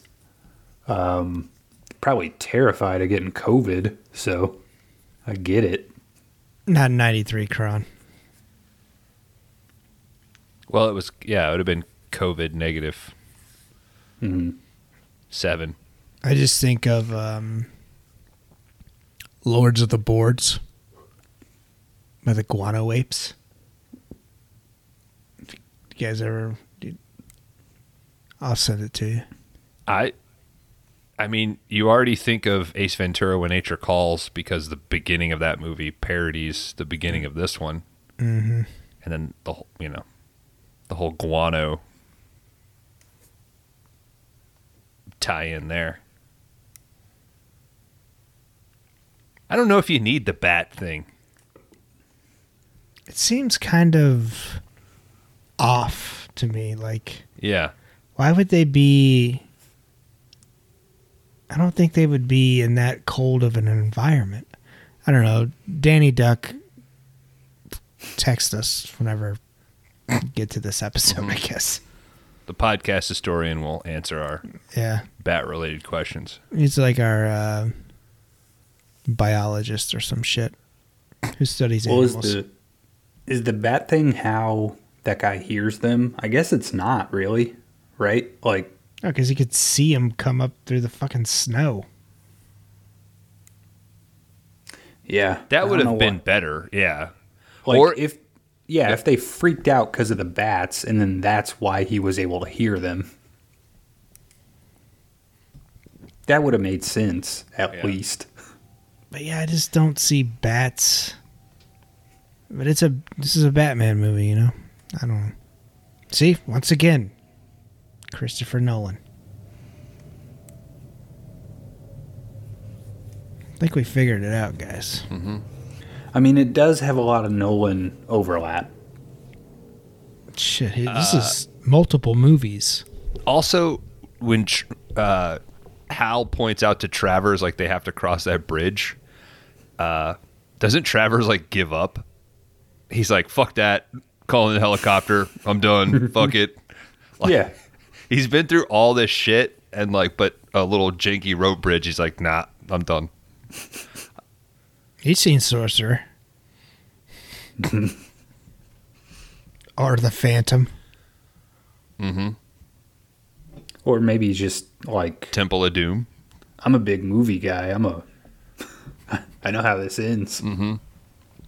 Now, if you guys came across this bridge, are you going across it? Because I definitely am. Like, yep. Here's the thing: Do you go first? I'd try to get Bones to go first. You guys would always try to make me go first. I just said I'd try to get Bones to go first. And then Yeah. he'd say, Dan, go. I mean, I am both of you, so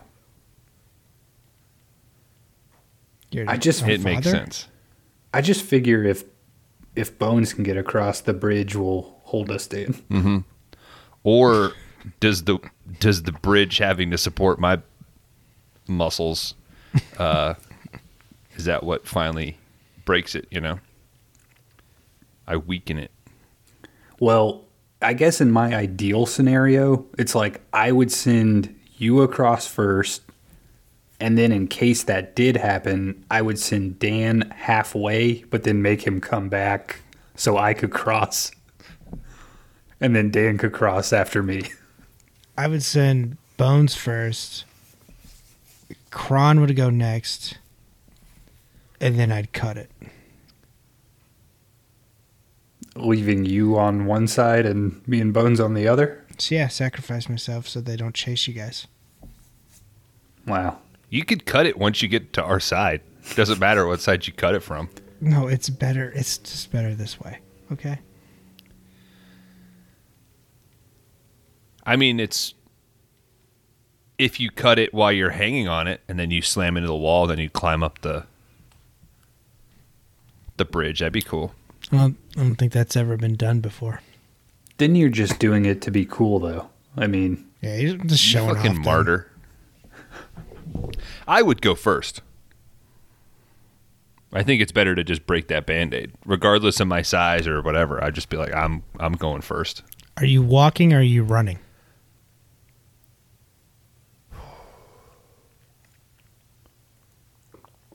I'm think st- walk, I'm, right? I'm I'm walking, but ah, I'm kind of sort of hoping it starts to go, so I get a cool, like slow motion run. It ain't gonna be slow mo, motherfucker. We're gonna be like, shit, that that went really quick. He's dead. Yeah. Shit. yeah, it's it's like we can all see the ropes unraveling, and Bones Yeah. just starts moving in slow motion, and we're like, "No, dude, You like, would go, be- go quicker." I would look like I had a giant nutsack because I'd be trying to be as wide with my footsteps as possible. You know, I wouldn't want to be in the middle of the board. So you'd be zigzagging. No, I, I no, no, no, no. I'm not putting any weight in the middle of those boards. But yeah, I'd cross it. Wouldn't the middle point of a bridge be like on the sides? You're going to be more wobbly. Stable The- in the middle. The yeah, the middle should give you the most stability because Yes. you're evenly spreading your weight across. But in my mind, you have the plank, and then you've got the ropes holding said plank up on the opposite sides. There's not like a rope in the middle. If there was a rope in the middle, I would go with that. But All right, so I think we've decided the most stability would be all three of us going at once, human centipede style. in which case, I call dibs on first. So if you guys I'm- want I'm to send me first. first, nope. I want to go first now. No, dude, you already said. Who's sewing us together? We're already Obviously, we're gonna have to do it ourselves. Yeah, we're al- we're already sewn together at this you point. sew yourself to Kron. Kron sews himself to me. And I run across this thing, flipping you guys back and forth like a rat tail. I mean, that would be most stable. Would would be to go as a human. It it would maximize weight, but it would also, you know, it's like you ain't flipping over a, a fucking monster. It truck, gives us so- a yeah many uh, points of contact. Instead of Yeah. each of us having four, the collective group would have now twelve, mm-hmm. Don't you dare eat that burrito. and that's without counting our boners. That's a good point.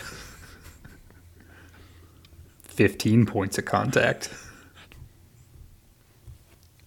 If you guys thought I talk a lot during this podcast, imagine with both of your mouths sewn. And it's not like we can get away. It's just going to be mm-hmm. Like this podcast. No, it's gonna be like, all right, so here, like, here's here's the plot of the sixth movie in the James Bond series. All right, so I think it's just going to turn into to to Batman becomes Bond. What do you mean?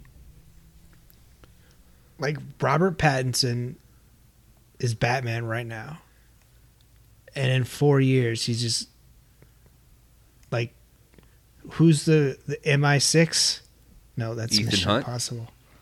Who's what is uh Bond's Dame Judi Dench. Yeah, where do they work? MI6. No, it's not, is it? Yeah.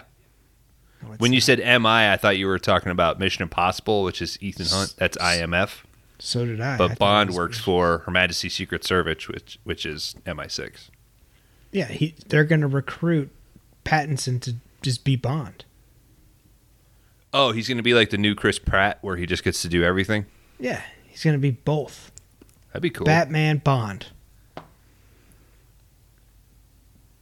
right. Bat Bond. Bat Bond. So they're climbing out of the cave. Yeah, uh, Gabe's crawling up through this cave. Uh, he emerges, but one of Qualen's goons is right there. This guy pulls a gun on Gabe, says he'll trade him his life for the $30 million. Gabe says, Hey man, I burned that money. Uh, there's a bit of a standoff. Gabe cuts this guy with an ice axe. Uh, that ice axe is really coming in handy. Saved his Gabe life goes- twice. Gabe kind of crawls back down into this cave. Uh, the goon follows. they get into a fight. Jesse gets the gun, but no bullets in it. No bullets, bitch. This is the guy from uh, that Madonna music video, by the way. It is? Yeah. Fuck yeah. Good eye. And Cool Runnings. Mm. Again, Gabe says, Hey man, I burned all the money. Wrong answer. Gabe grabs this guy by the dick and overhead presses him right into a stalactite. Is, Shit, yeah. is that that's a correct one? I don't know. That's the one I wrote down. I did too have stag. Okay, so Stalactite.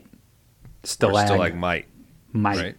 yeah, S- Well, which one's the bottom and which one's the. Sylvester Stallone stars in this movie. Yeah,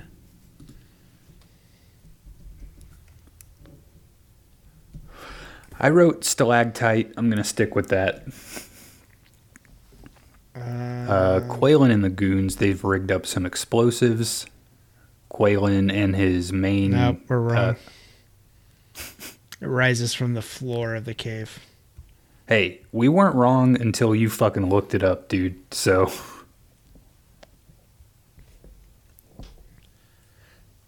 The bummer is that uh, this is overshadowing what is One of the maybe the, best most kills awesome ever. kills. Yeah. Yeah, it's the best kill in this movie. I mean, It might be the best thing in this movie. That's not my opinion. I'm just saying it. Yeah, it might be. I don't. I thought the sled fight was pretty fucking cool. I thought riding a guy down a slope and punching him is pretty fucking awesome. Well, it ripped up his face pretty good too, so that was pretty cool. Yeah. Anyway, Kron, you should see me bake a cake. so Qualen and his goons, they've rigged up some explosives. Uh, Qualen and Crystal, they're getting kind of flirty. They're gonna blow uh, the cave. Oh, Each other. whoa. Said, what movie did you watch? Stiff hanger? Yeah, dude, stiff hanger. It's the same movie up until this point, which is super weird. Can we just have a segment where we rename all the movies we do with porno names? Make it a competition for the next for the rewind. Let's not blow all the good game ideas. we already named all those birds. That was Riveting. all right. Uh, Hal grabs a radio. Um, I don't know what my notes are here. To avoid the bomb, uh, Gabe and Jesse they're on a rope swing and like they're kind of just trying to like run across the rock and get out as far as they can. Yeah. Uh, so it's like each time they can run a little further because the you know it's like a pendulum kind of effect. Yeah. They're building momentum, Yeah. On a 50 year old rope. which they've split in half to make longer. So they make it across, uh, but the rope snaps. Jesse, she's about to fall. Uh, Gabe kind of looks like he's got a flashback going of when he dropped Sarah. But luckily, Gabe's able to pull Jesse up to safety, and the two duck into a cave to avoid some falling rocks. Uh, Frank shows up at this point in the rescue chopper. Qualen and his goons are waiting. Frank sees Crystal. She's kind of playing dead in the snow. Uh, she, as soon as Frank walks up, she pulls his gun. Hal runs up trying to help, but Frank gets wasted. This lady just, they just blow Frank away, dude. But I'm here to help you. Poor Frank. I'm a painter. Hal runs up to Frank. He's trying to kind of, you know, comfort him in the last few moments of his life, but he also quickly pulls Frank's knife and puts it into his boot. Gabe and Jesse are running across the bridge. Gabe trips a wire and he yells, Get back. Now, if they had been traveling human centipede style, they would have seen that wire coming from a mile away. Mm-hmm. It's right at eye level at that point.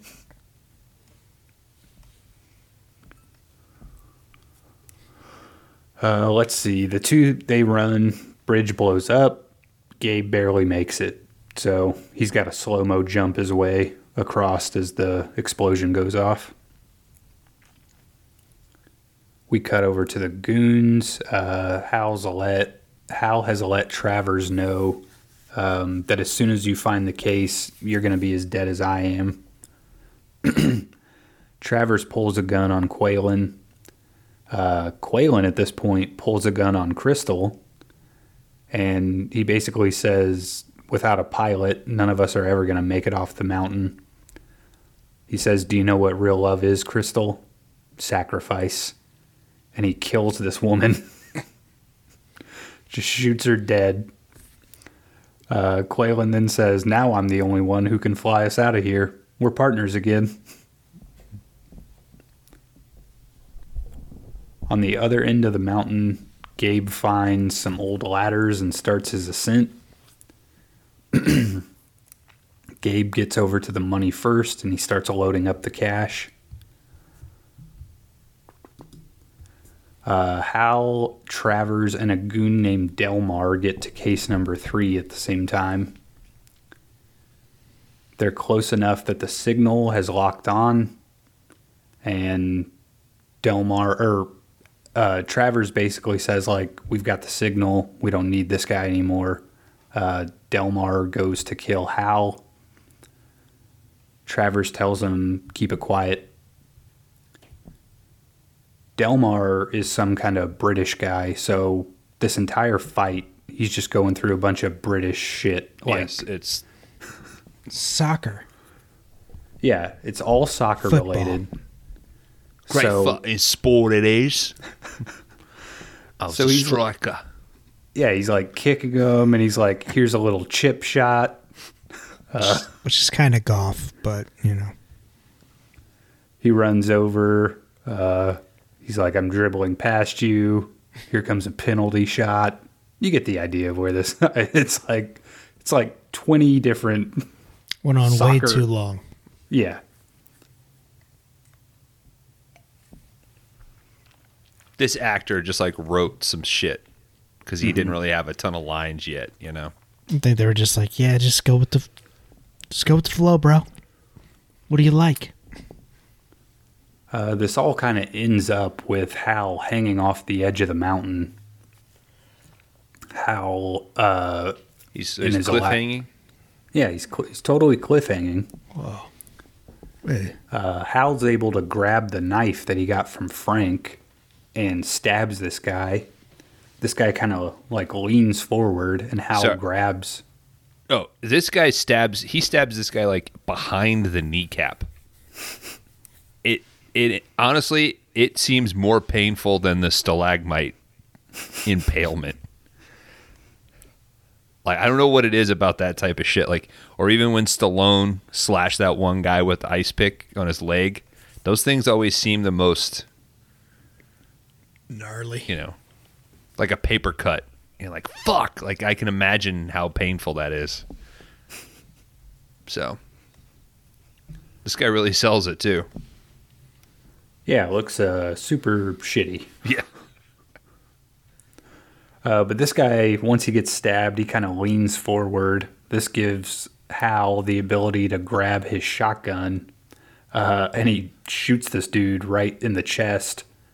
Like, I don't know why the guy doesn't fly backwards. Like, that would make the most sense. But instead, he like flies off the side of the mountain. You gotta have at least like six or seven people falling off a mountain. It's I mean- cliffhanger. yeah, you got cliffhanger. You're gonna like it's kind of expected, but at the same time, uh, like if I'm on that side of the mountain and you shoot me with a shotgun, it should blow me backwards, not up and over.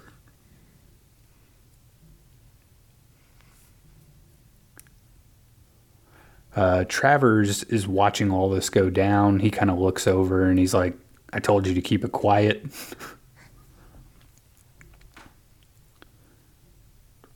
Travers is done. Um,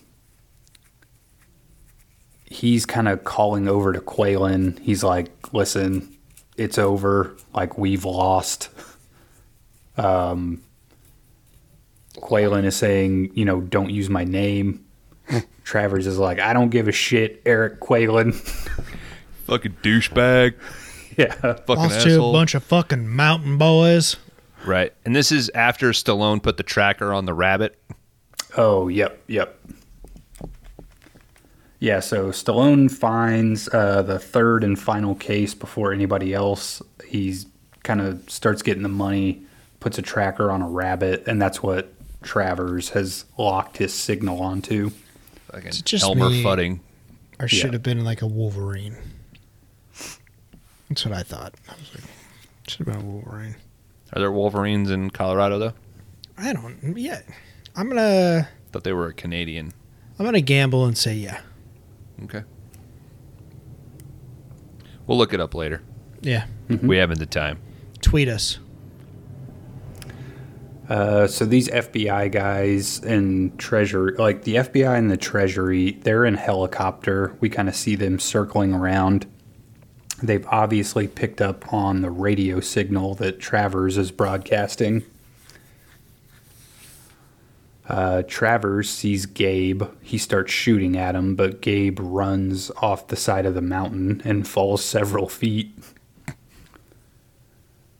Jesse sees a rescue chopper and tries to start flagging it down, thinking it's Frank, but it's Qualen. Burn. He pulls a gun on her, which I don't know. You could try to run or, you know, just duck down maybe. You stupid bastard. Piece of shit. Uh, we cut over to Travers. He's kind of walking across a bridge. Gabe pops up and grabs him. Uh, and like whenever he grabs him, Gabe falls down through a layer of ice into like a, a frozen over lake. Uh, Gabe's trying to get out. Travers can see him. Travers starts yelling, I won, Walker. But Gabe pulls out a gun and shoots Travers through the ice. Where did he get this gun? Maybe uh, one of the goons. Maybe I don't know. Hmm. I don't know. I rewound like a bunch of the movie. I was like, I do not know. Seems like if he had that gun, you know, if you're riding a man like a fucking sled down a mountain, you could just shoot him in the head at that point. I thought I, don't know why in my head I thought Hal shot him because Hal then pulls him out, right? Well, but Gabe shoots up through the ice, and like you can see the bullet holes. Hmm. Come through. I guess I didn't even think about that. All right, so Gabe has a, a magic gun that he gets granted to him when he falls through that water. Did he get it from what's her name? Jess? I have no idea where he got the gun.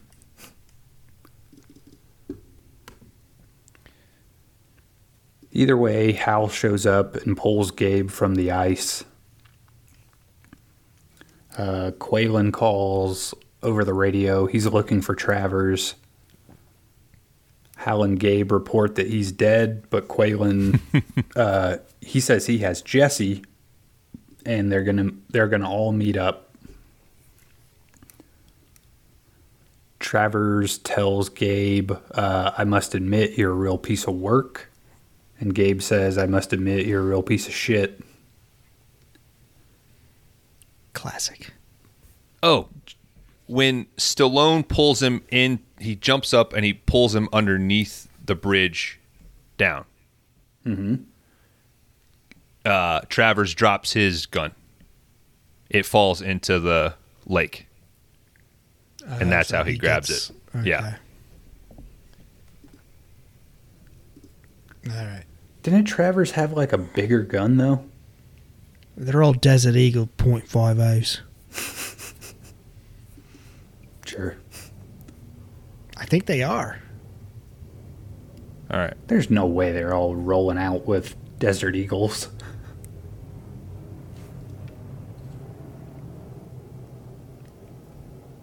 I think Qualen Oh. has a. Oh, okay. So I'm watching it right now. He drops his gun, but the dude's still on top of the ice. Travers gets his gun back, and he's following Stallone. Stallone's doing the crawl up underneath the ice. Stallone uses the fucking rock climbing gun. That's what Ah, he uses okay. to shoot up through it. That's why it's like a weird slow bullet that comes up and hits Travers. What are you talking about? A rock climbing gun? The rigging gun that they use For the that bolts. Stallone uses, yeah, the Oh, okay, okay. yeah. That was the number one thing that rock Yeah. climbers hated about this movie. What? like that's cheating or something? No, they just said that wouldn't work that way.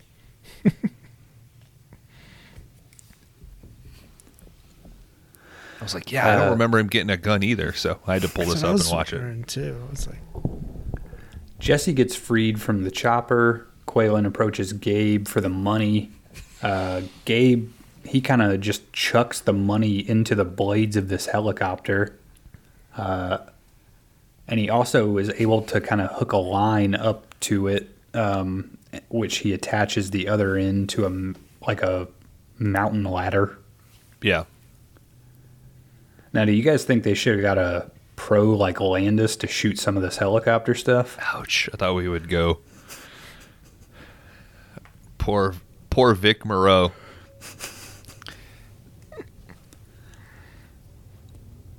I mean, you bring in the expert, right? Nobody gets you closer. You want to get some uh, some high tension in your helicopter shots. Just let Yeah. everybody know Landis is coming in. I w- the was thinking about this this afternoon when I was watching it again in those opening sequences when Stallone's like stunt climber is going up the side and the helicopter's also coming up. I was thinking to myself like if I fell, I would kind of want that helicopter underneath me. Like just let me chop up real quick versus the 15 minutes of t- or 15 seconds of terror falling down. Yeah, but do you think like right before you hit the blades, there would be a thought of like, I could have like hit some tree limbs and survived it. No, I don't think I could have ramboed that. And, I think you'd question it at least though, right before you hit those helicopter blades. no franchise picks, man. Come on. All right. Anyway, uh, Qualen and Gabe they have a, a fight on the helicopter, so it kind of smashes into the side of the the rock. Is just hanging there. The mountain. Uh, the yeah, the mountain. I call it the rock because I'm fucking. I'm like a. Free I'm basically a, guy. A cl- a climber. Yeah, I'm Yeah. basically a climber at this point. So. Uh, Well, this was your second time watching Cliffhanger, so Yeah, that's true. Basically a pro. I'm gonna go up to a climbing gym and start uh talking about footholds and shit. don't worry, I brought my own gun. Yeah. Helicopter and the ladder fall. Uh, Gabe is able to grab on and kind of hold himself onto the mountain. Qualen plunges to his death, and the chopper explodes when it hits the ground. Uh, the FBI guys show up. He talks, he kind of calls over to Gabe, Hal, and Jesse on the radio. Uh, the FBI seems totally cool that Qualen is dead. They basically say, sit tight, I'll arrange a chopper for you, and the credits start rolling immediately. There wasn't enough room on that one. Like, I guess not. They would probably. Uh, Stallone is, you know, pretty big for a rock climber, so.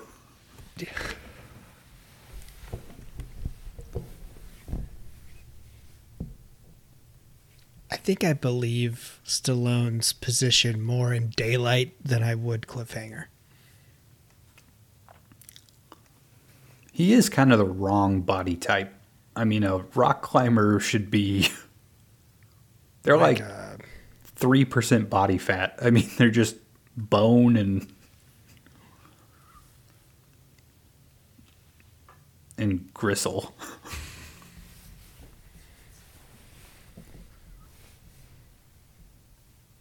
all right. Well, Dan, do you got any uh, trivia? Uh, upon further research, gentlemen, uh, the rabbit scene in uh, in the movie pissed the test audiences off. So Stallone paid for the reshoot to where the rabbit survives. Because originally it got shot and killed. Uh, they did work on a s- or did have a sequel plan called The Dam, which was just Die Hard in a dam. God damn. A sequel to this. Yeah. Same character as, as Stallone was playing in this one. Uh, Chris, Hey, what if I come back, but uh, we're not even on the mountain anymore? where else will I go? But it's like a man-made mountain, you know. Christopher This time Walken. I'm fighting a, a rock monster on a man-made mountain. Christopher And Walken. taking Jesse hostage, you know. Oh, these three guys are the human centipede in this movie. Huh? It Take takes forever to cross that bridge, you know. Just Take get a boner and get across it, you know. Yeah, Christopher Walken was uh, cast as uh, Qualen, uh, but he left before filming started, I guess. So that's when Lithgow stepped in. Oh. Released May 28, 1993, a $70 million budget and 225 million worldwide. So it was a banger. I mean, would you guys have rather seen Walken in the role? Yeah. I think that would be No. kind of interesting. Fuck that. Lithgow holds it down, I dude. it might have been too goofy. Lithgow like gets to that goofiness just because it's like kind of lame. I think Walken would have leaned into it, and it would have been. Uh, now you guys know he was uh, the bad guy in A View to a Kill, right? Which is a Yeah, Roger Moore's last Bond movie. but um, this isn't Bond. Uh, a lot of stuff out there on the uh, technical side, the shots and stuff like that. I think it holds a Guinness World or Guinness Book of World Records record. I guess I don't know for some uh, some of the shots that he got. Um, our director here, Renny, he did uh, shove himself out there on some of the uh, climbing rigs to prove that the equipment was suitable and safe. So he got into the mix as well. Uh, Stallone was a is a avid golfer. He complained that his hands were super rough during this uh, time period, and supposedly the supermodels that he was dating were complaining as well. I don't know how true that one is. Can't even swing a nine iron anymore. but like I said, a lot of the, a lot of the other stuff is just technical uh, filming shit like that. So if you want to look it up, go ahead by all means. I'll tell you Yeah, what, that's all I women don't like a sandpaper on a G spot. You know what I'm saying?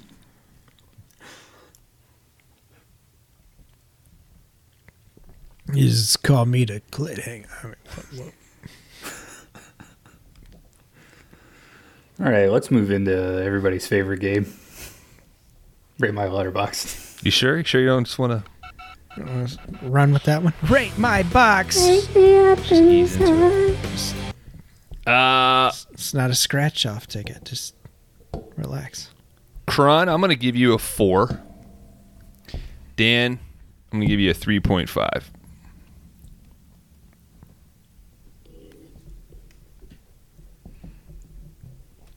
Uh, Bones. I'm going 4.5. Kron, I'm going 4. Bones four, Dan three five.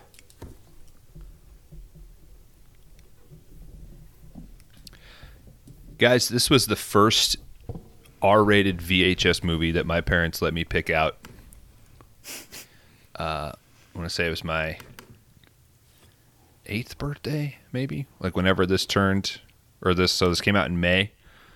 So whenever it was on VHS, like in January or whatever. So I watched this movie while I put together a uh, Batman action figure set. It was a Batcave, like Wayne Manor thing that like opened up.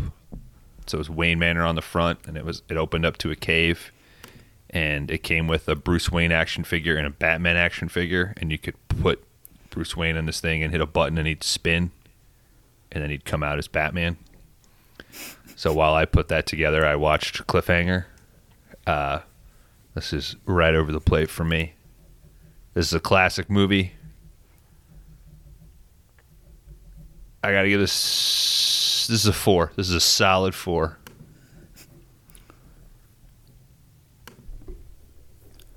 I could just see you get those action figures being like, "My name's Bruce Wayne. My name's James Bond. I never thought we'd team up together."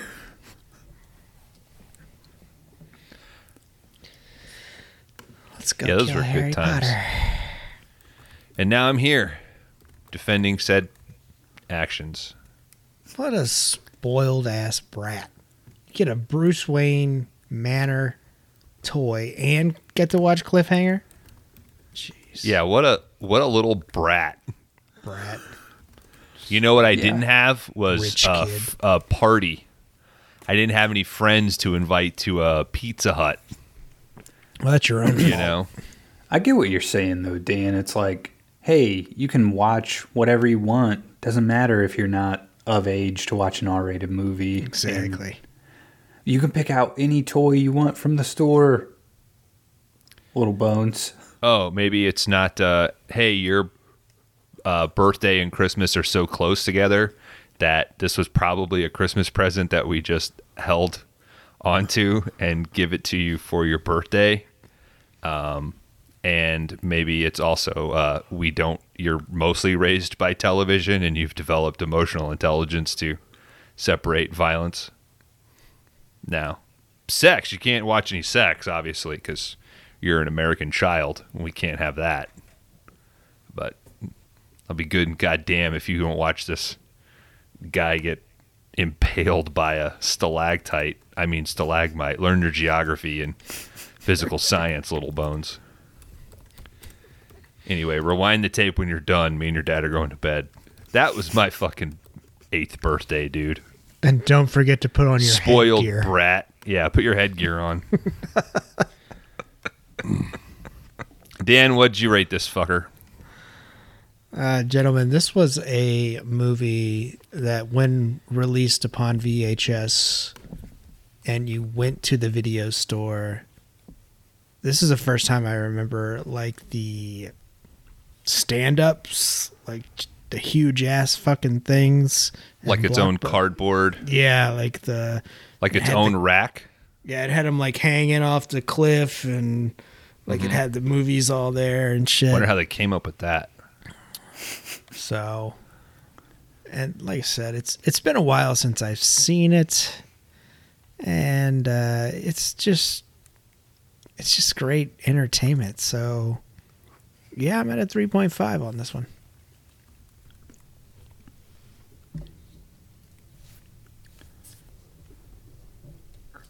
All right, guys. I watched uh, I watched Cliffhanger probably I don't know a year or two ago after I had discovered the incredible film that is Raising Cain, and kind of went down a Lithgow wormhole. Um, and I mean, I think he's great in this movie. I honestly, I don't know what you guys are talking about. I think he does way better than Christopher Walken ever could have.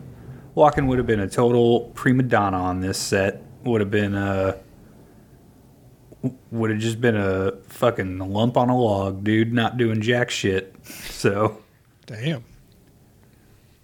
Lithgow gets it done. He he gets you there under budget, and he's great. And Stallone is great. Um, I don't know. Like, like Dan was saying, this movie is just pure entertainment. Um, it's fun from start to finish. It's a '90s movie with all practical effects, and all those effects look fucking good. Um, yeah, I don't know who could watch this and not have a good time. It's a four out of five.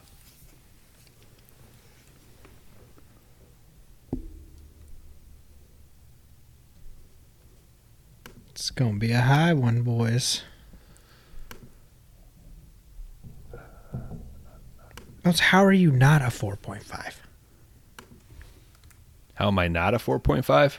Yeah, It's not a it's not I- a Batman movie, Dan. Yeah. I want I a think real the- answer. the movie books i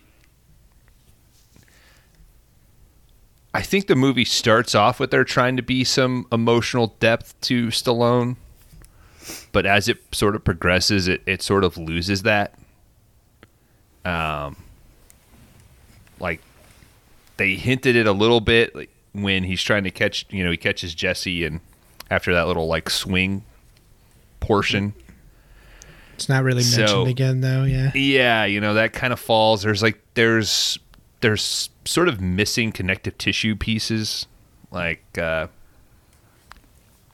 the two guys like hey we got two heroes coming up after us and then it just cuts to them being given to Qualen you know there's not that like what the fuck sort of moment there's a few things that are sort of skipped now I do appreciate that they probably said well let's put our effort into scope and the entertaining action scenes and such but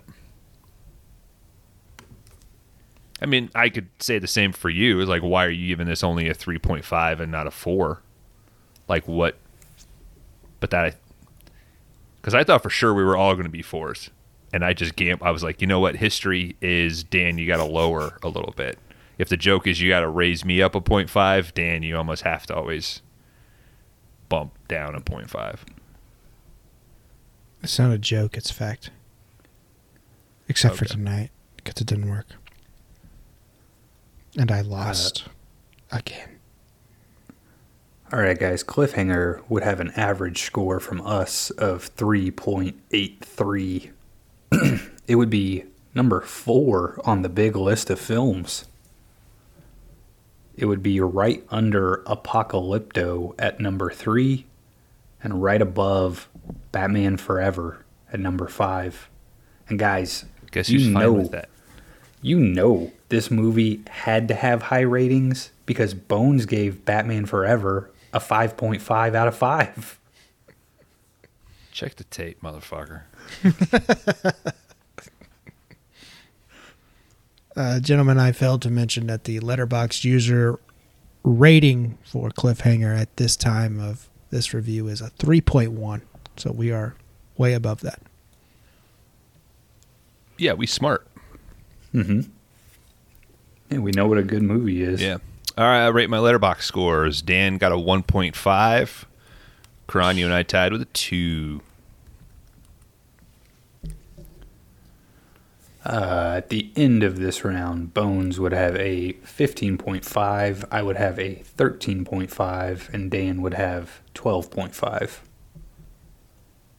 Two movies left to go before we're at another rewind episode. Fuck.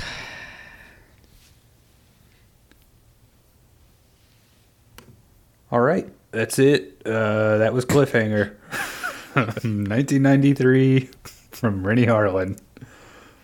When we come back from the after shower segment, Bones is going to let us know what Arnold Schwarzenegger movie we're going to be watching.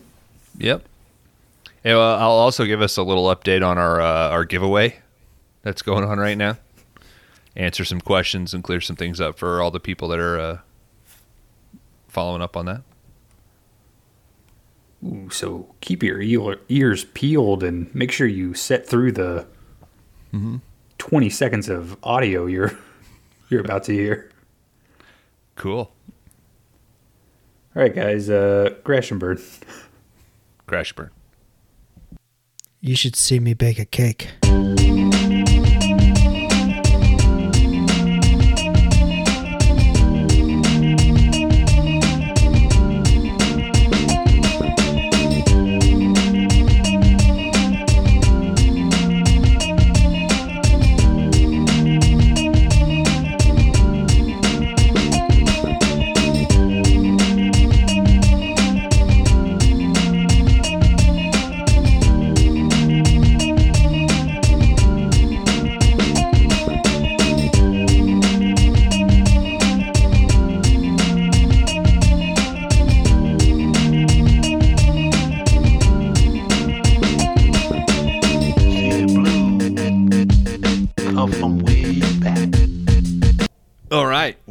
This is the Five Day Rentals After Show. Kron, thanks for uh, taking us through Cliffhanger there. You got it, buddy. All right. Uh, we are smack dab in the middle of the big three, but not the three you want. I get to reveal the Arnold movie we watch next. Guys, do you want to reveal your guesses Oh, of what movie I was going to pick? Oh, yeah. We got a total recall from Kron Howard there. Dan, what do you got?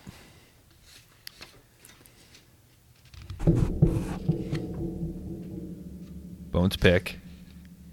End of Days, 1999. So we got a Paul Verhoeven. I mean, it's I Paul we're- Verhoeven. Yeah, we're we've already we're already too deep in in in all PV there. And Dan, you know I love me anytime a guy goes up against our Lord and Satan. Um, uh, I had mentioned about I was trying to like sort of rank all of these movies, right, from each of these guys and take it away out the franchise ones. Those are up at sort of at the top. Like, what are the tiers of these guys' movies, right? And I was going on. Fuck it, we're watching Running Man. Yeah, dude, that was my fucking second pick. Well, my second pick was Twins. I don't need to go on and on. That was my third pick. We're doing running man. I think if you were to sort of lay these out and see what the tiers are, and and, and, and like what sort of connects to that, I think cliffhanger. I think the next step is running man. So we get early Arnold. We also get some. We also get a helicopter pilot. We get some weird ass sci-fi made on the cheap. We also get a Bond villain in there helping him out. we get some Jesse the Body Ventura. it's great. Again. Oh yeah. Did you watch Uh, that Theo Von interview? Yeah, I watched like uh, 10 minutes of it. Did you make it to the No, I didn't. the store uh, where he's talking about going to Russia and meeting uh, Putin? I don't. I don't think he was there yet. Yeah, it's gonna bite him in the ass. yeah, so we know. That's, that's what you get for talking for three hours nonstop.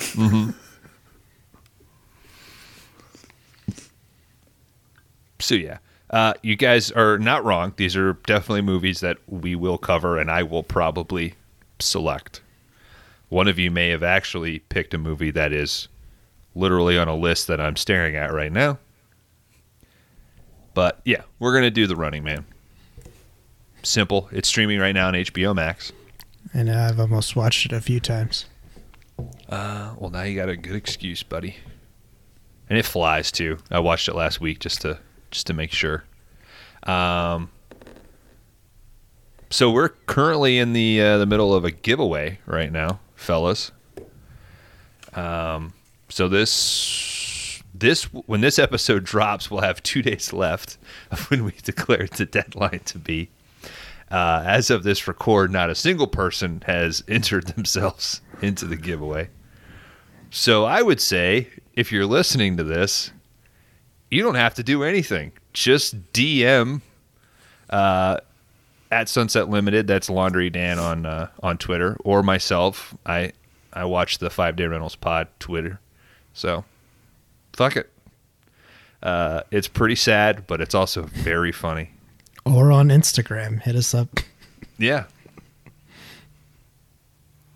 Maybe you're on one of the message boards that uh, I frequent and try to promote on. Again, it's kind of funny. It reminds me of when I was in elementary school and I was an Easter egg hunt. And I noticed that one of the more developmentally less abled kids didn't have any eggs in his basket and I felt immediately bad about this. And instead of giving some of my eggs to this person, I thought, well, it makes more sense if I just dump out my eggs. And I also just finished last with the kid. Um, and my grandmother berated me the whole way home uh, about that's not what winners do, and you're not going to get ahead. So, uh, But she doesn't have a movie podcast, does she? no. And Yeah. she just she's not sitting on a bunch of posters that are just sitting in a dining room. then I stole that kid's lunch every day for a year. You made my grandma yell at me. Watched him wither away. Uh, all right. So yeah, come back next week. We're going to do the Running Man. The we- week after that, we'll do a, a Bruce Willis pick that Dan will unveil, and then we got a review show. Yeah. And maybe who who knows? Maybe we don't even come back. I think there's been some some hints. Maybe we just call it a year. Kurt Cobain it, baby. Yeah, we just do a Yeah, we Gus Van Sant one, slash one and this. done. This baby. Uh, all right, let's get the fuck out of here. Uh, for Kron Howard and Laundry Dan, I'm Bones. Guys, crash and burn. Crash and burn. Buddies forever.